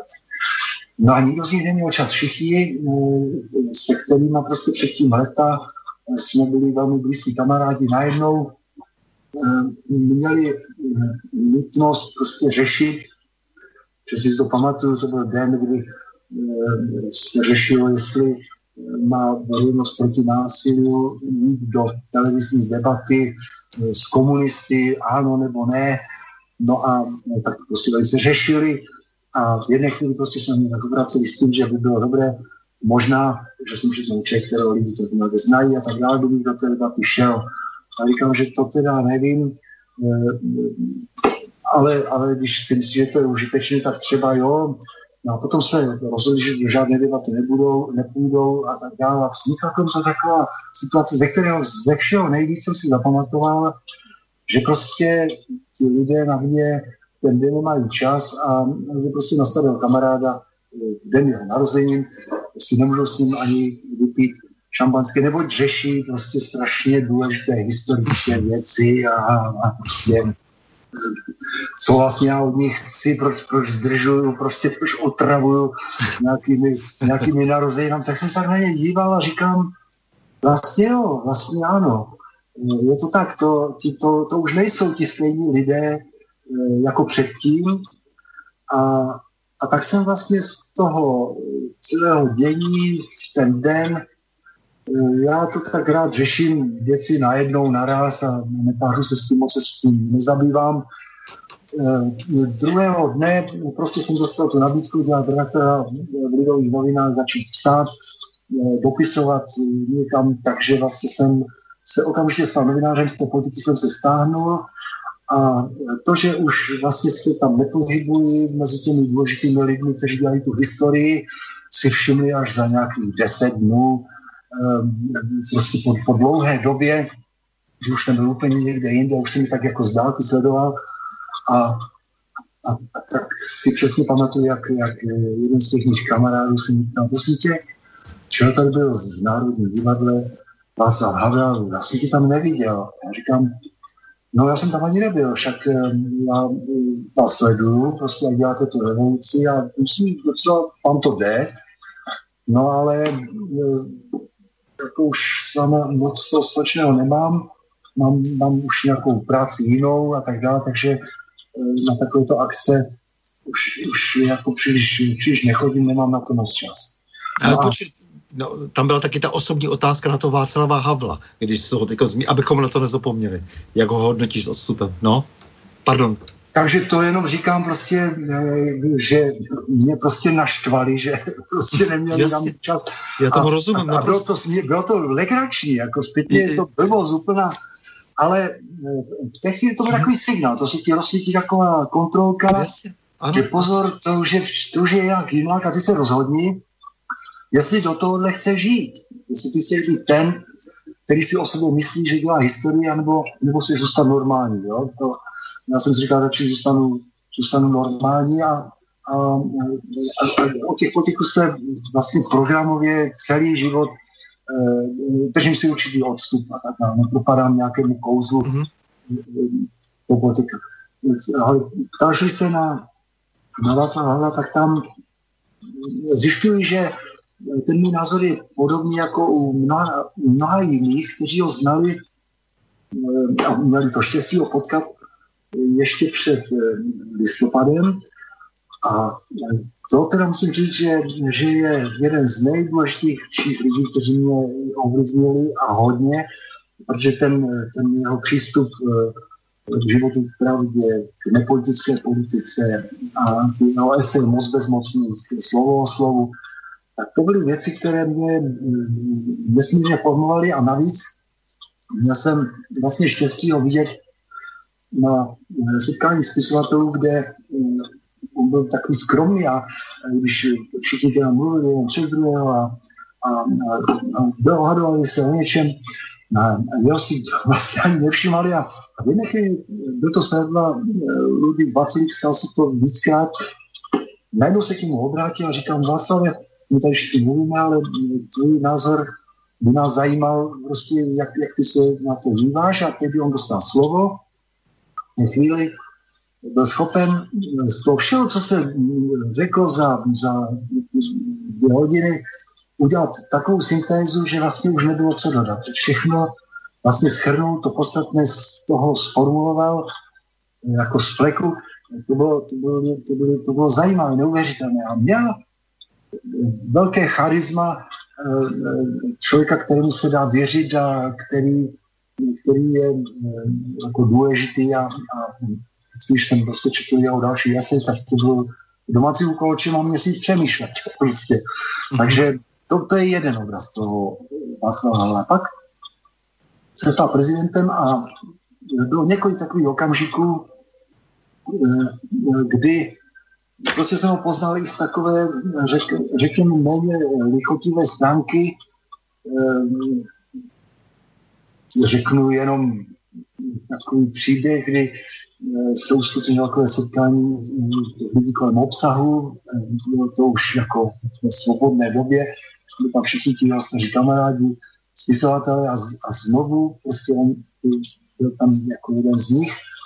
A, a ta situace zopakovala přesně si pamatuju, zase se ho e, zeptal ten stejný Rudvík Vaculík, když říká, Václavé, my tady všichni mluvíme, no ale mm, nás by zajímalo, co ty si o tom myslíš, co jsme tady řekli jako, jako člověk z politiky, už jako prezident, No a tehdy ten Václav Havel se na podíval a tak rutině řekl, já vlastně k tomu ani moc toho neřeknu, já prostě jsem zkusil, co lidé říkají a, a rád vyslechnu jiné názory, které jsou a tak dále. A, a předvedl takovou tu nic neříkající úspěch, takovou řeč, která které vlastně řekl, že ho to, že, že ho to, co říkají, vůbec vlastně nějak nezajímá na to jeho politické rozhodování, to nemá žádný vliv a a že jsou vlastně pro mě zbyteční. A, a to um, i přesto, že jsem cítil, že máme dobrého prezidenta a tak dále,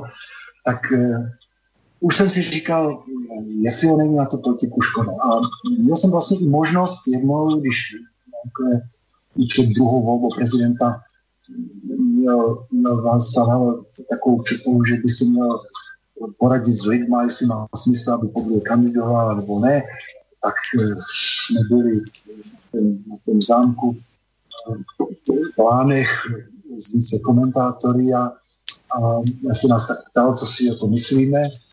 No a tak většinou mu všichni řekli, jak je důležitý a jak ta republika ho potřebuje a tak dále. A já jsem řekl, že, že si to můj jeden názor, ale že si myslím, že je na, to, na tu politiku škoda, že jeho místo je nezávislé intelektuál, který prostě píše ty esy a ty jsou důležité víc než, než ta politika a, a cítil jsem, jak, jak to slyší rád, jo.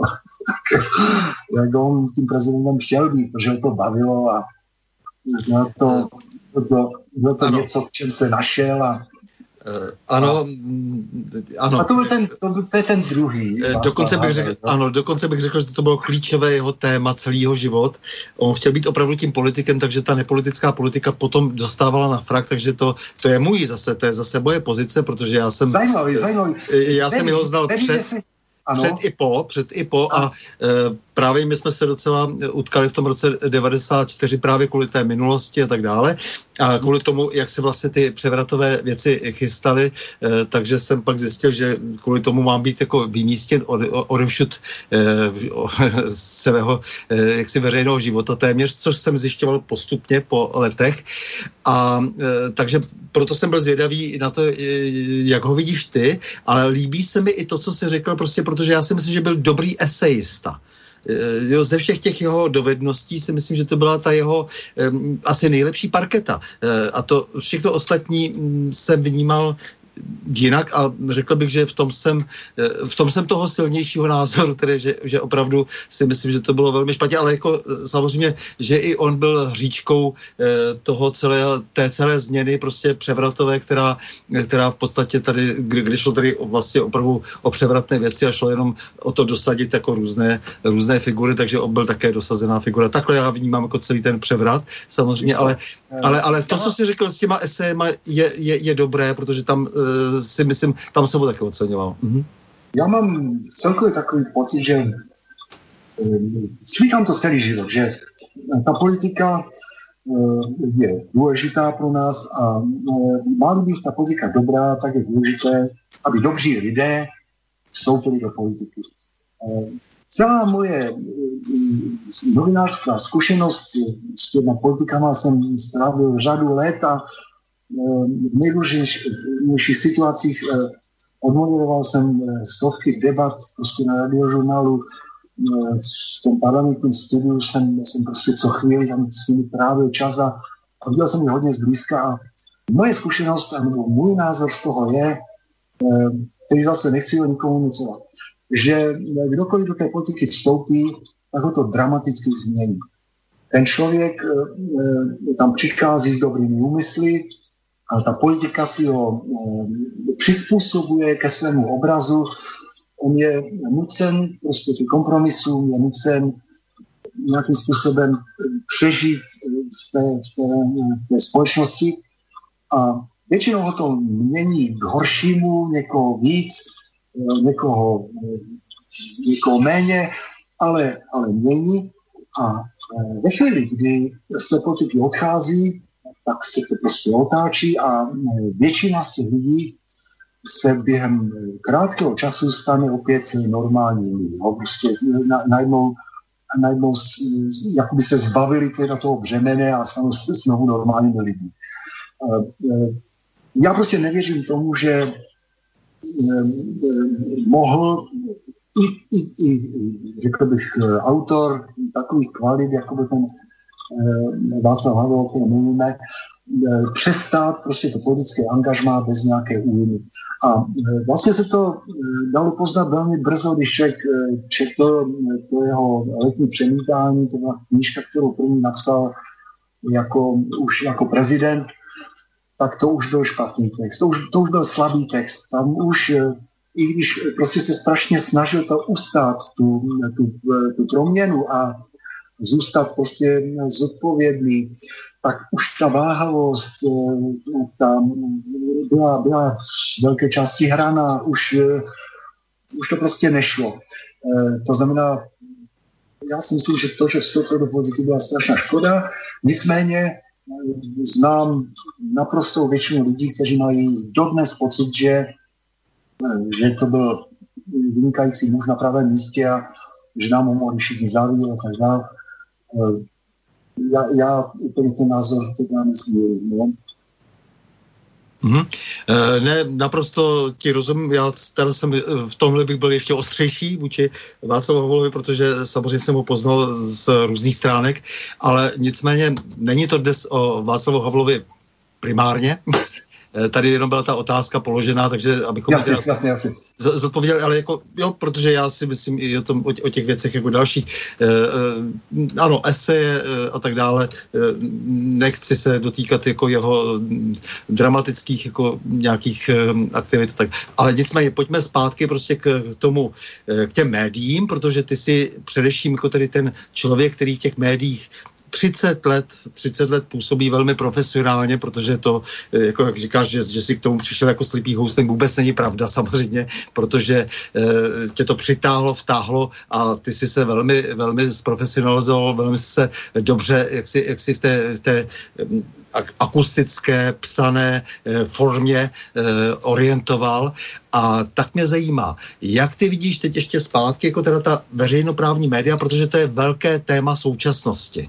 Eh, mě to zajímá, protože česká televize, český rozhlas, já tě nechci hnát do nějakého konfliktu, protože samozřejmě nechci, aby si byl kdo ví jak kritický třeba vůči českému rozhlasu, pro který pracuješ, ale ale e, zejména ta česká televize to mě zajímá, protože e, my jsme tady teď svědky e, neuvěřitelných aktivit různých lidí, kteří se bojí, že najednou se dostanou nějací tři lidé do rady české televize a že se stane něco katastrofálního. Jo, jako teď, když tady jsme jaksi u, té, u, u toho, u té volby nedávné, která prostě způsobila prostě takovou, takovou vlastně paniku na té mediální scéně.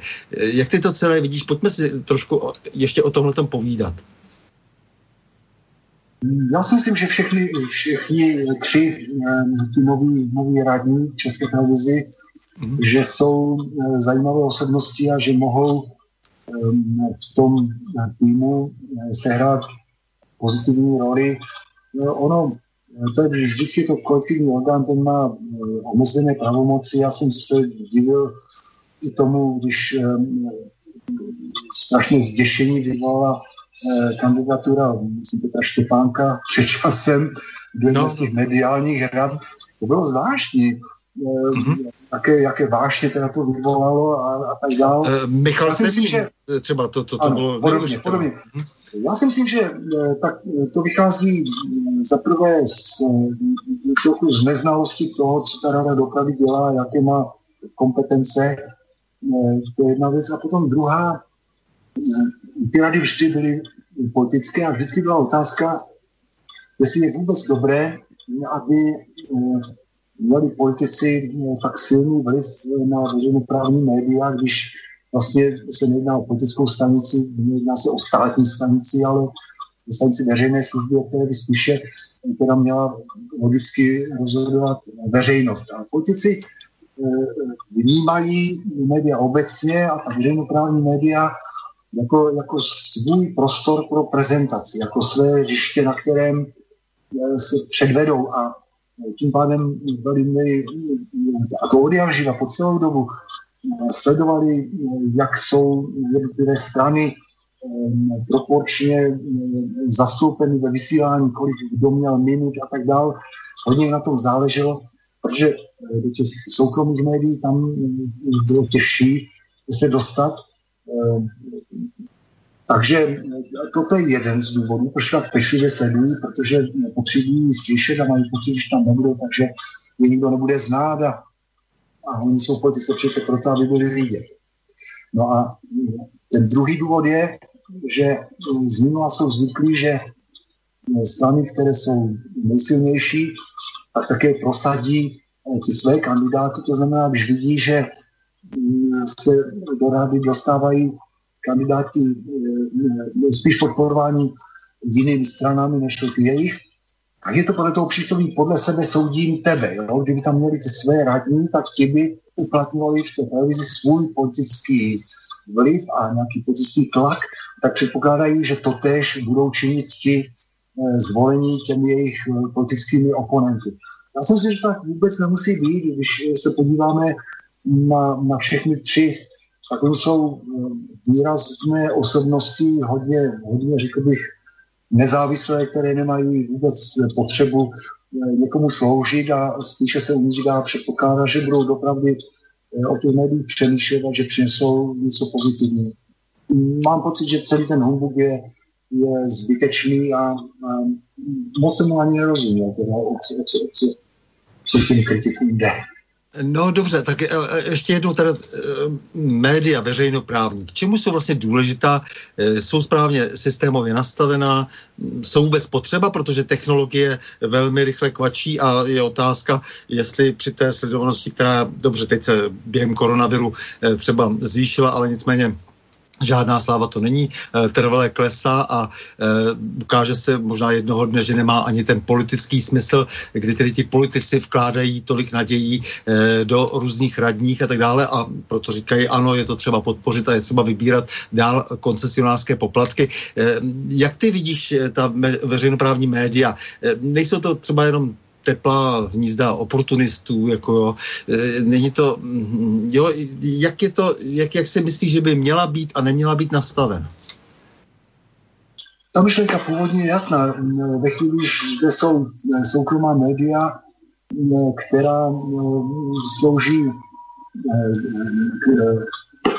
k generování peněz, ve kterých jde o biznis, v těch privátních médiích, ten program vlastně eh, obalen reklamního spotu. To, co jde, je odvysílat reklamu, vydělat na ní peníze a aby někdo tu reklamu poslouchal, tak musí tam být program, eh, kvůli kterému eh, to lidé poslouchají, protože nikdy nebudou poslouchat rádio kvůli reklamu. Tím mám určitou zkušenost, protože zvláštním vedením osudu jsem byl krátce jeden rok ředitelem prvního celoplošně vysílajícího eh, soukromého rádia, Rádia Alfa. Eh, byla to zkušenost z mnoha důvodů cená, protože samozřejmě to soukromé rádio má, má jinou dynamiku, jiné tempo, prostě hlavně v, tom, v těch začátcích bylo, řekněme, modernější než, než ta veřejnoprávní média, která byla aspoň mě to tenkrát připadalo taková zkostnatělá. A pak došlo k tomu, že um, když jsem vlastně přešel z toho soukromého rádia do, do radiožurnálu, tak uh, jsem tam i vnímal uh, u těch, u těch uh, šéf-redaktorů, manažerů, ale u mnoha redaktorů také, takovou snahu to rádio proměnit, aby bylo živější, modernější, Ehm, aby, se, aby, aby prostě eh, mělo eh, vyšší sledovanost i kvůli tomu, že, eh, že, že nabízí prostě nějakou takovou přivětivější tvář. Taková.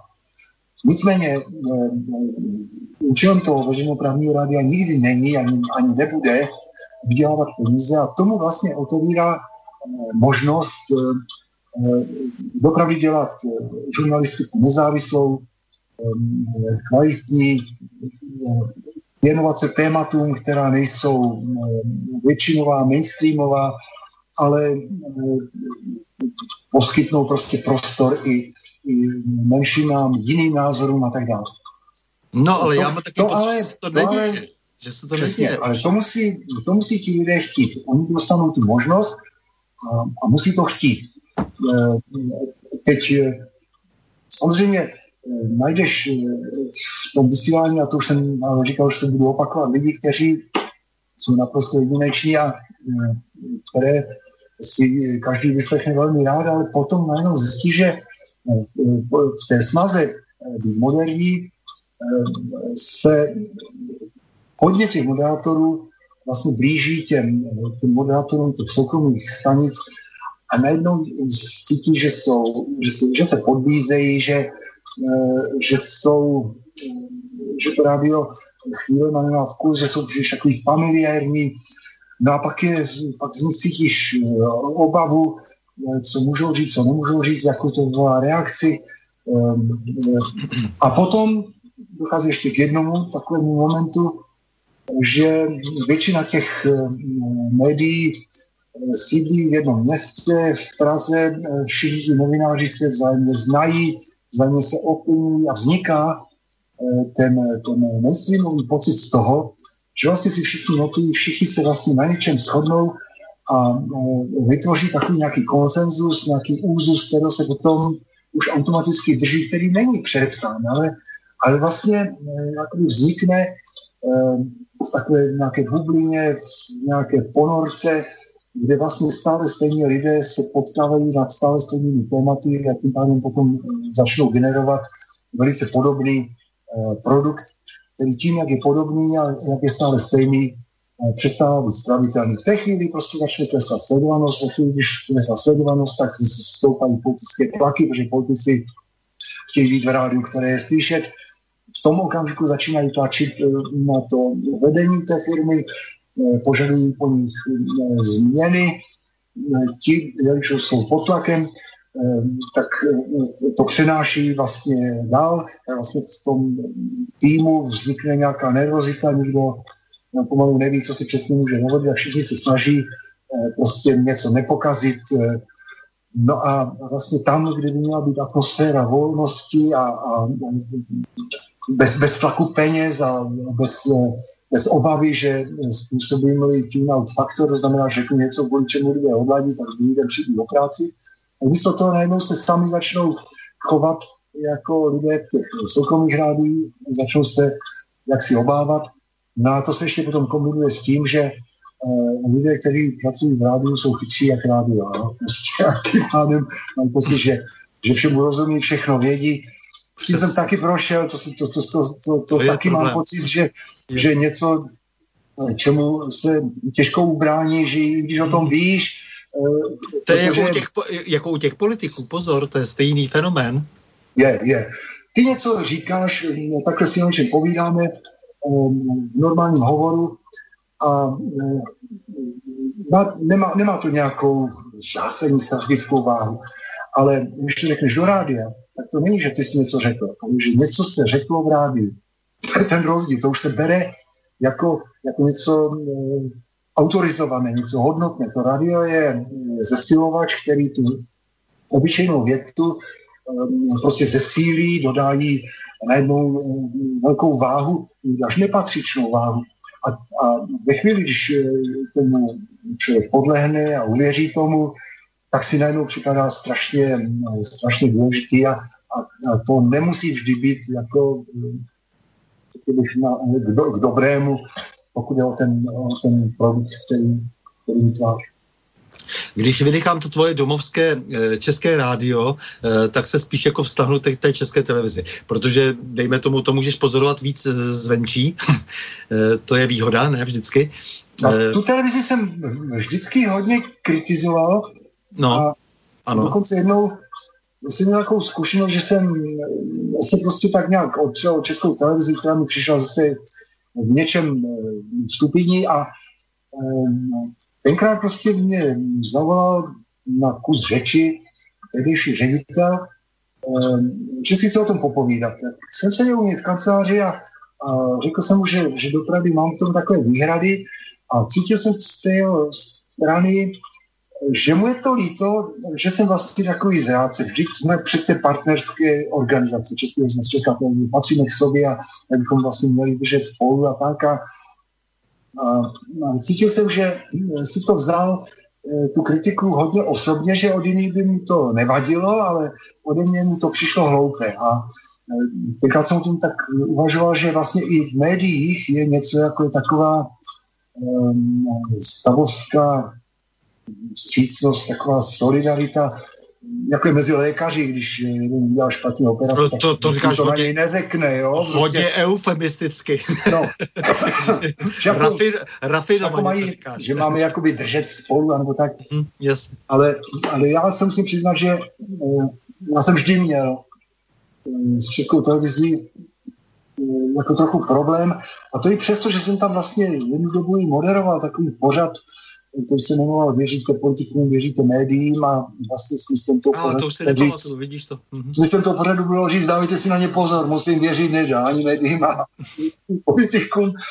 A, takže to byl takový, se to vysílalo z Brna, to bylo lehce opoziční, ale taky ten pořad neměl dlouhého trvání, protože se tam opravdu nehodil. Jo? Prostě bylo to, bylo to jako...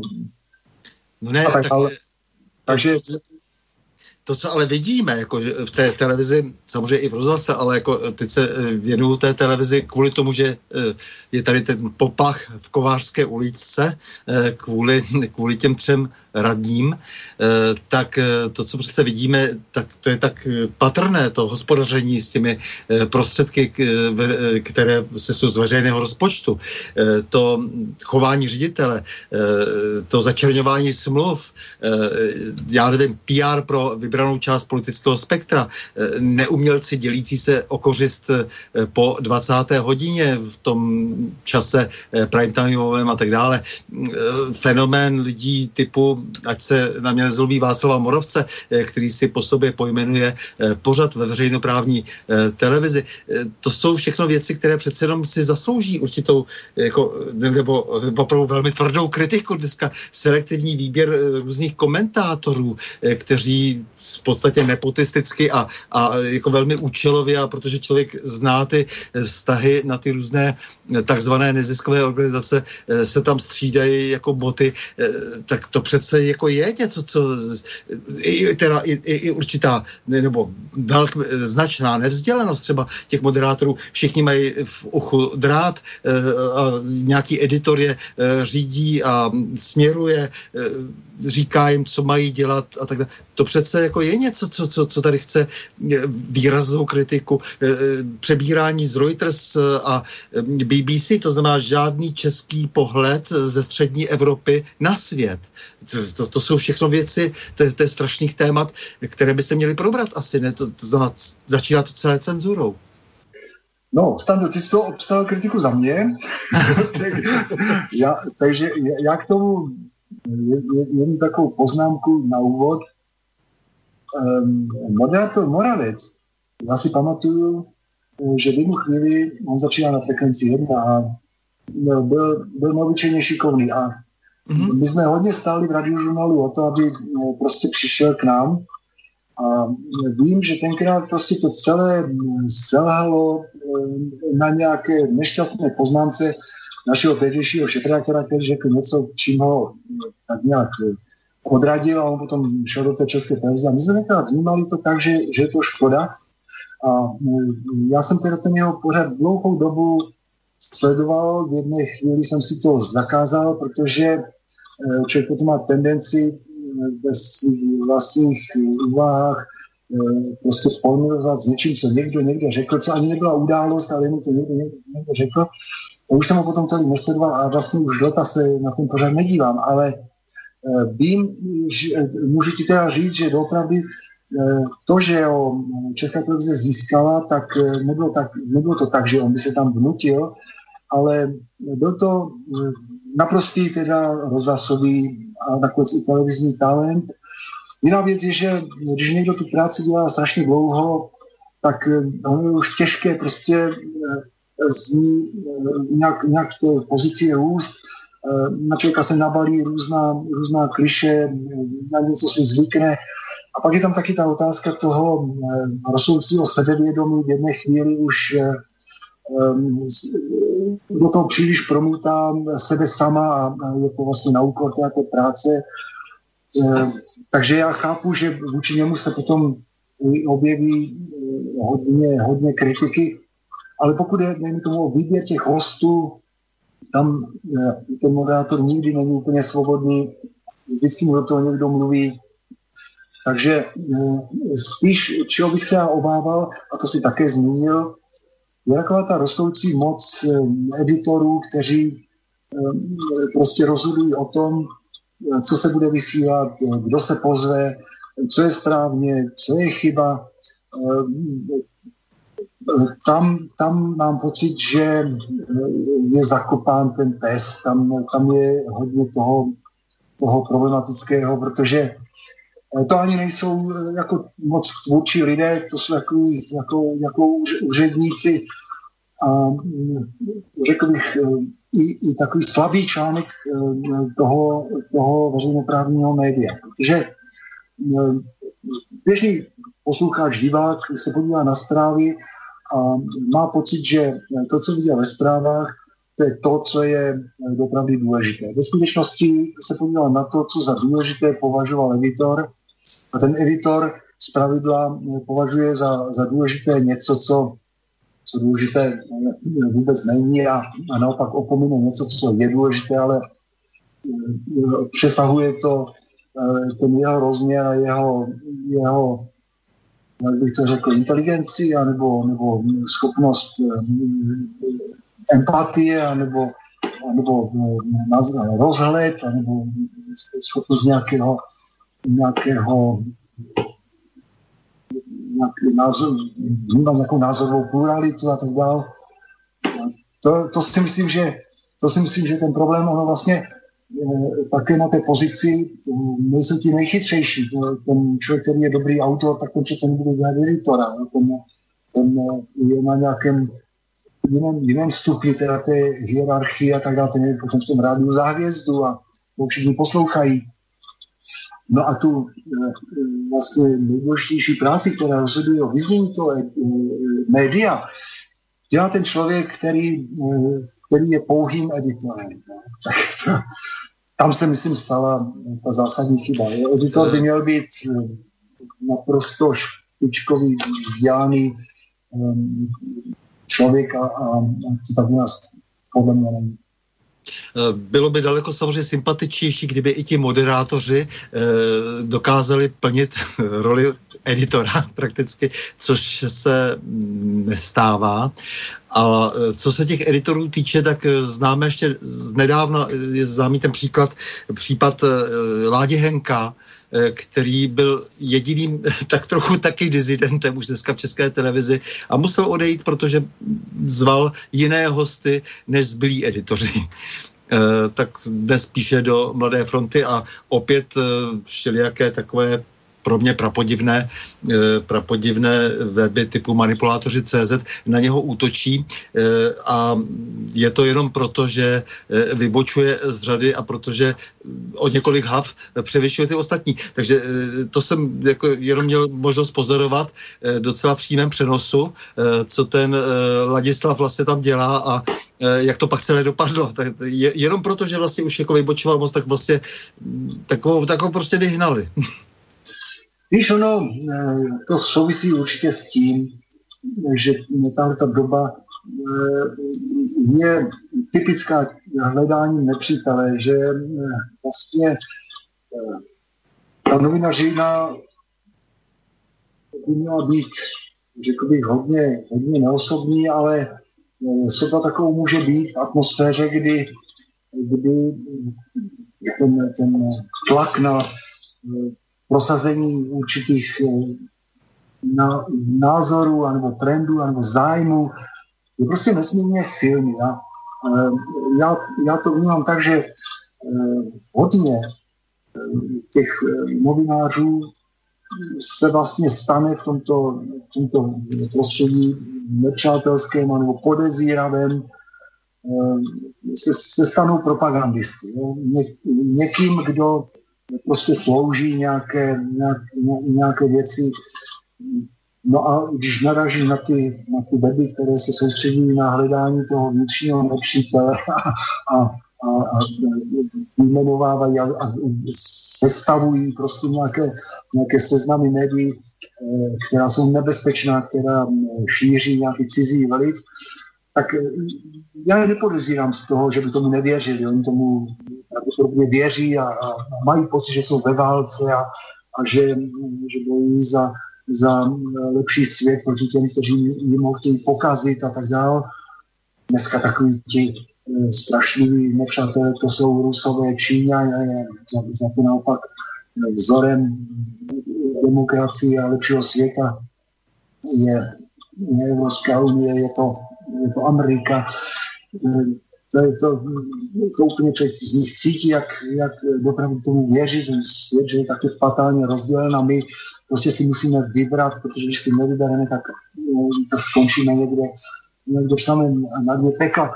Eh, já věřím tomu, že, že jsou o tom přesvědčení, nicméně eh, sám cítí, že určitě to má přesně opačný efekt a ve chvíli, když se člověk podívá na seznam těch zlých nepřátelských webů, tak eh, zjistí, že čtyři z nich sleduje a že je tam nějaký další, který nezná, tak si ho rychle naladí um, najde, přečte a řekne si, no, to až tak dobrá stránka není, nebudu ji sledovat stále pravidelně, ale jsem tam se podívám, možná mi zajímavý článek. Vlastně dávají návod, jaký je ten jiný svět, jaká je ta alternativa k tomu jejich paranoidnímu světu, ve kterém prostě nás někdo se snaží prostě zahubit, oklamat, podvést. Prostě je to, je, to, pro mě je to především smutné, no, že, že, to takhle, že takhle k tomu dospělo. A, a vlastně ani nevím, jak agresivně je třeba se tomu bránit, protože eh, eh, lidé s tímto paranoidním myšlením se vlastně diskvalifikují sami. No? Prostě pro velkou část veřejnosti jsou, jsou směšní, nedůvěryhodní, prostě hodní spíš takové nějaké lítosti, než by potřebovali dostat pár facek. Jo? Ale chápu, že někdo je bere vážně a má pocit, že dopravy způsobují tou svou paranoiou škodu a, a, a tomu se také nedivím, že jsou lidé, kteří e, například mají pocit, že hodnotou, za kterou stojí za to se brát, je mír a, a lidé, kteří záměrně chtějí vyvolat konflikt a, a, a rádi by zašli nějakou válku anebo nějaké, nějaké násilí, tak eh, že potřeba se proti ním vymezit, protože se jim to třeba může podařit a doopravdy eh, můžou způsobit hodně zla. Takže já tomu rozumím, ale já spíš, spíš mám takový pocit, že ani není potřeba si moc všímat, tím je člověk zbytečně zviditelňuje a on za to vlastně často spíše nestojí. No ale je, je tady teď problém jako s tím, jak vlastně, co to je ten mainstream, jako, jako, jako teda definovat. Je to pop music, křivé zrcadlo, jako eh, to správné zrcadlo, tedy, eh, které nám ukáže i tu naši křivou hubu, eh, je to kavárenský kurník, nebo co to je, souručenství prokádrovaných oportunistů, jako, nebo já nevím. Jak bys třeba to, co je to mainstream, už to slovo tady zdomácnělo, já bych vždycky rád hledal domácí výrazy raději, tak říkám střední, pro všechno možné, ale jako mainstream, už je to tak součást toho našeho slovníku. Ani ne střední, je, je, je, to, je to ten hlavní, je to ten hlavní proud. A všimni si, že v každé době lidé tíhnou k tomu eh, zjistit, eh, co, co chce většina a eh, snaží se být v té většině, snaží se být v tom vítězném týmu, v tom v tom mhm. většinovém. Ano. To, je, to je asi psychologická a, a sociologická danost, eh, která eh, prostě funguje v každém režimu. Naštěstí eh, po každé existuje nějaký vedlejší proud nebo jiné proudy, které, které jsou nezávislé a tedy o to, aby prostě měli také šanci na život, aby, aby ten hlavní proud nebyl jediný. On, on tady vždy bude, s tím nic. No, většina lidí prostě si usnadní eh, přemýšlení tím, že přebere prostě takové ty převládající vzory a, a těch se drží a, a, a vlastně o nich ani nějak moc nepochybuje a tak dále. Ale je důležité, aby eh, prostě existovalo i něco jiného, aby existovala nějaká smysluplná alternativa. Já, já, já stále mám ten pocit, že asi tak jsou lidé, kteří myslí, že jejich eh, údělem a úkolem je změnit svět a někam ho posunout a zanechat v stopu. Já se klidně spokojím s tím, že vím, eh, že je tady víc lidí, kteří uvažují alternativně, mají podobné hodnoty jako já, že o sobě víme, že jsme si nějak na dálku blízcí a že k sobě patříme a už v tom vidím, eh, že svět může být pěkným místem pro život. Nepotřebuju ke svému eh, pocitu, že, že to celé má smysl, aby si to myslela většina, aby si to mysleli všichni, eh, tak to prostě nikdy nebude, s tím jsem smířený. Jak to máš s vírou vlastně? Bojíš se o vztah k Pánu Bohu svůj nebo jiných? O to, že v svých mizerných lidských úradcích neustále zrazujeme? Tak Bůh je, prostě, to je, první, co bych řekl, jo, protože a jsem-li tázán, tak to proto, protože, protože jsem se s ním potkal. No a součástí toho je vlastně víra v to, že nebylo-li Boha, život by byl opravdu hodně nesmyslný. Musí být něco, musí být život po životě, aby, aby tento život k něčemu směřoval a měl nějaké vyústění, ale, ale dál, dál bych nezašel. Já prostě věřím v nesmrtelnou duši a věřím v to, že co činíme, má nějaký smysl a má nějaké důsledky. To znamená, asi řekl bych, víra není to, co člověka osvobodí od nějakých úzkostí, Spíš je to něco, co ho zavazuje, spíš je to břemeno, které si dobrovolně naloží, protože, um, protože ví, že jinak nelze. Eh, takže nemyslím, že vědící lidé si usnadňují život, oni si ho komplikují, pokud jsou opravdu věřící, ale um, Spíš teda v mém případě se jedná o individuální zážitek než nějaký institucionalizovaný eh, vztah, protože když se, když se dostaneme k tomu společenství věřících, tak to ještě funguje, ale když se potom dostaneme k církvi, tak tam začíná pole, kdy se začne dopouštět strašných myšlenek. No, to je hodně srozumitelné, ale eh, nemáš pocit, že eh, ty globalizátoři, jako kteří vlastně moci chtiví, kteří pořád přicházejí eh, s nějakými novými nápady, s nějakými novými opatřeními, když to převedu tedy do té řeči těch regionálních vlád, takže přichází i s nějakým náboženským systémem, který vlastně se konfrontuje s tím vším, co bylo agresi, vlastně oni hájí tu stranu zla a zároveň si vymýšlejí vlastně vlastně jako to, to, to religiozní zdůvodnění. Nemáš takový pocit? Já jsem antiglobalista. Já, já prostě vidím smysl v lokalizaci a v to, v to, že lidé žijí v prostředí, kde jsou doma, kde, kde se znají, eh, kde, kde jsou, jsou si nějakým způsobem blízcí a čím se dostáváme dál, čím jsou ty struktury globál, globálnější, tím jsou anonymnější, tím Eh, je větší příležitost k manipulaci, tím méně se člověk eh, eh, dobere pravdy a smyslu. To znamená, jak, jak zmíní slovo globalizace, tak já prostě už říkám ne, všechno je to od, od zlého. já na to nevěřím. Hele, 23. dubna uplynulo 600 let od narození Jiřího Spoděbrat. Proč to říkám? Protože tento velký král panoval v době průšvihu.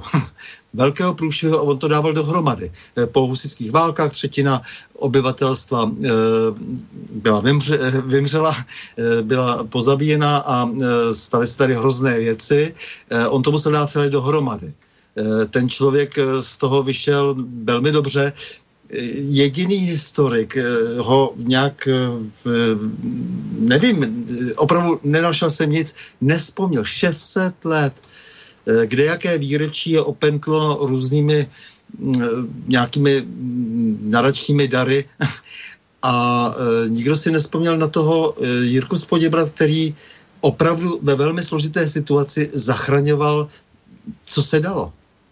Víš to, tohle je, tohle je ale dluh historiků, protože pro pospolitý lid platí, že historická paměť není další než jedno volební období. A víme to prostě na, no. na, na, na politice a na všem. E, ale je to určitě dluh a když to takhle říkáš, tak se měli eh, prostě stydět eh, historici, že, že nám toto nevysvětlili, nepřipomněli a tak dále. To jsem se z toho vyvlekl. to necháme na příště, protože eh, já bych měl těch otázek strašně moc, ale Ivane, já ti strašně moc děkuji za rozhovor a jsem moc rád, že ti to nedá, až říkáš i věci, které se v takzvaném mainstreamu nenosí. protože v tom moři přizpůsobivosti a existenčního strachu představuješ jeden z plamínků, který se rozhodl hořet i proti přání chlebodárců. Takže... Já ti nevím, já myslím, že jediný hřích, kterého jsem se poslední dobou dopustil, byla prostě říká poznámka, že bezpečnostní informační služba je filiálkou americké CIA. Já jsem to ani nemyslel nějak moc vážně, protože tak to prostě je a eh, s tím jsem eh, prostě se docela i poslavil, ale jinak, jinak jsem asi člověk, který spíše kultivuje mainstream, než proti němu bojovat. Řekl si víc těch věcí, já si je pamatuju. Ach, jo. jak, by řekl, jak by řekl Jarek Nohavica, já si to pamatuju. Takže, hele, díky moc a na brzkou slyšenou, viděnou i shledanou. Taky. Rád jsem, rád jsem si s tebou povídal. Ahoj. S vámi, milí posluchači, se také loučím a to s přáním mějme se rádi, buďme svobodní, zpříjmení, nevěšme hlavu. Stojíme při svých bližních i národech. Nepřátel se nelekejme a na množství nehleďme. Pořadu na prohou změn se uslyšíme opět za týden v obvyklých 20 hodin a 30 minut. Naslyšenou a do počutě.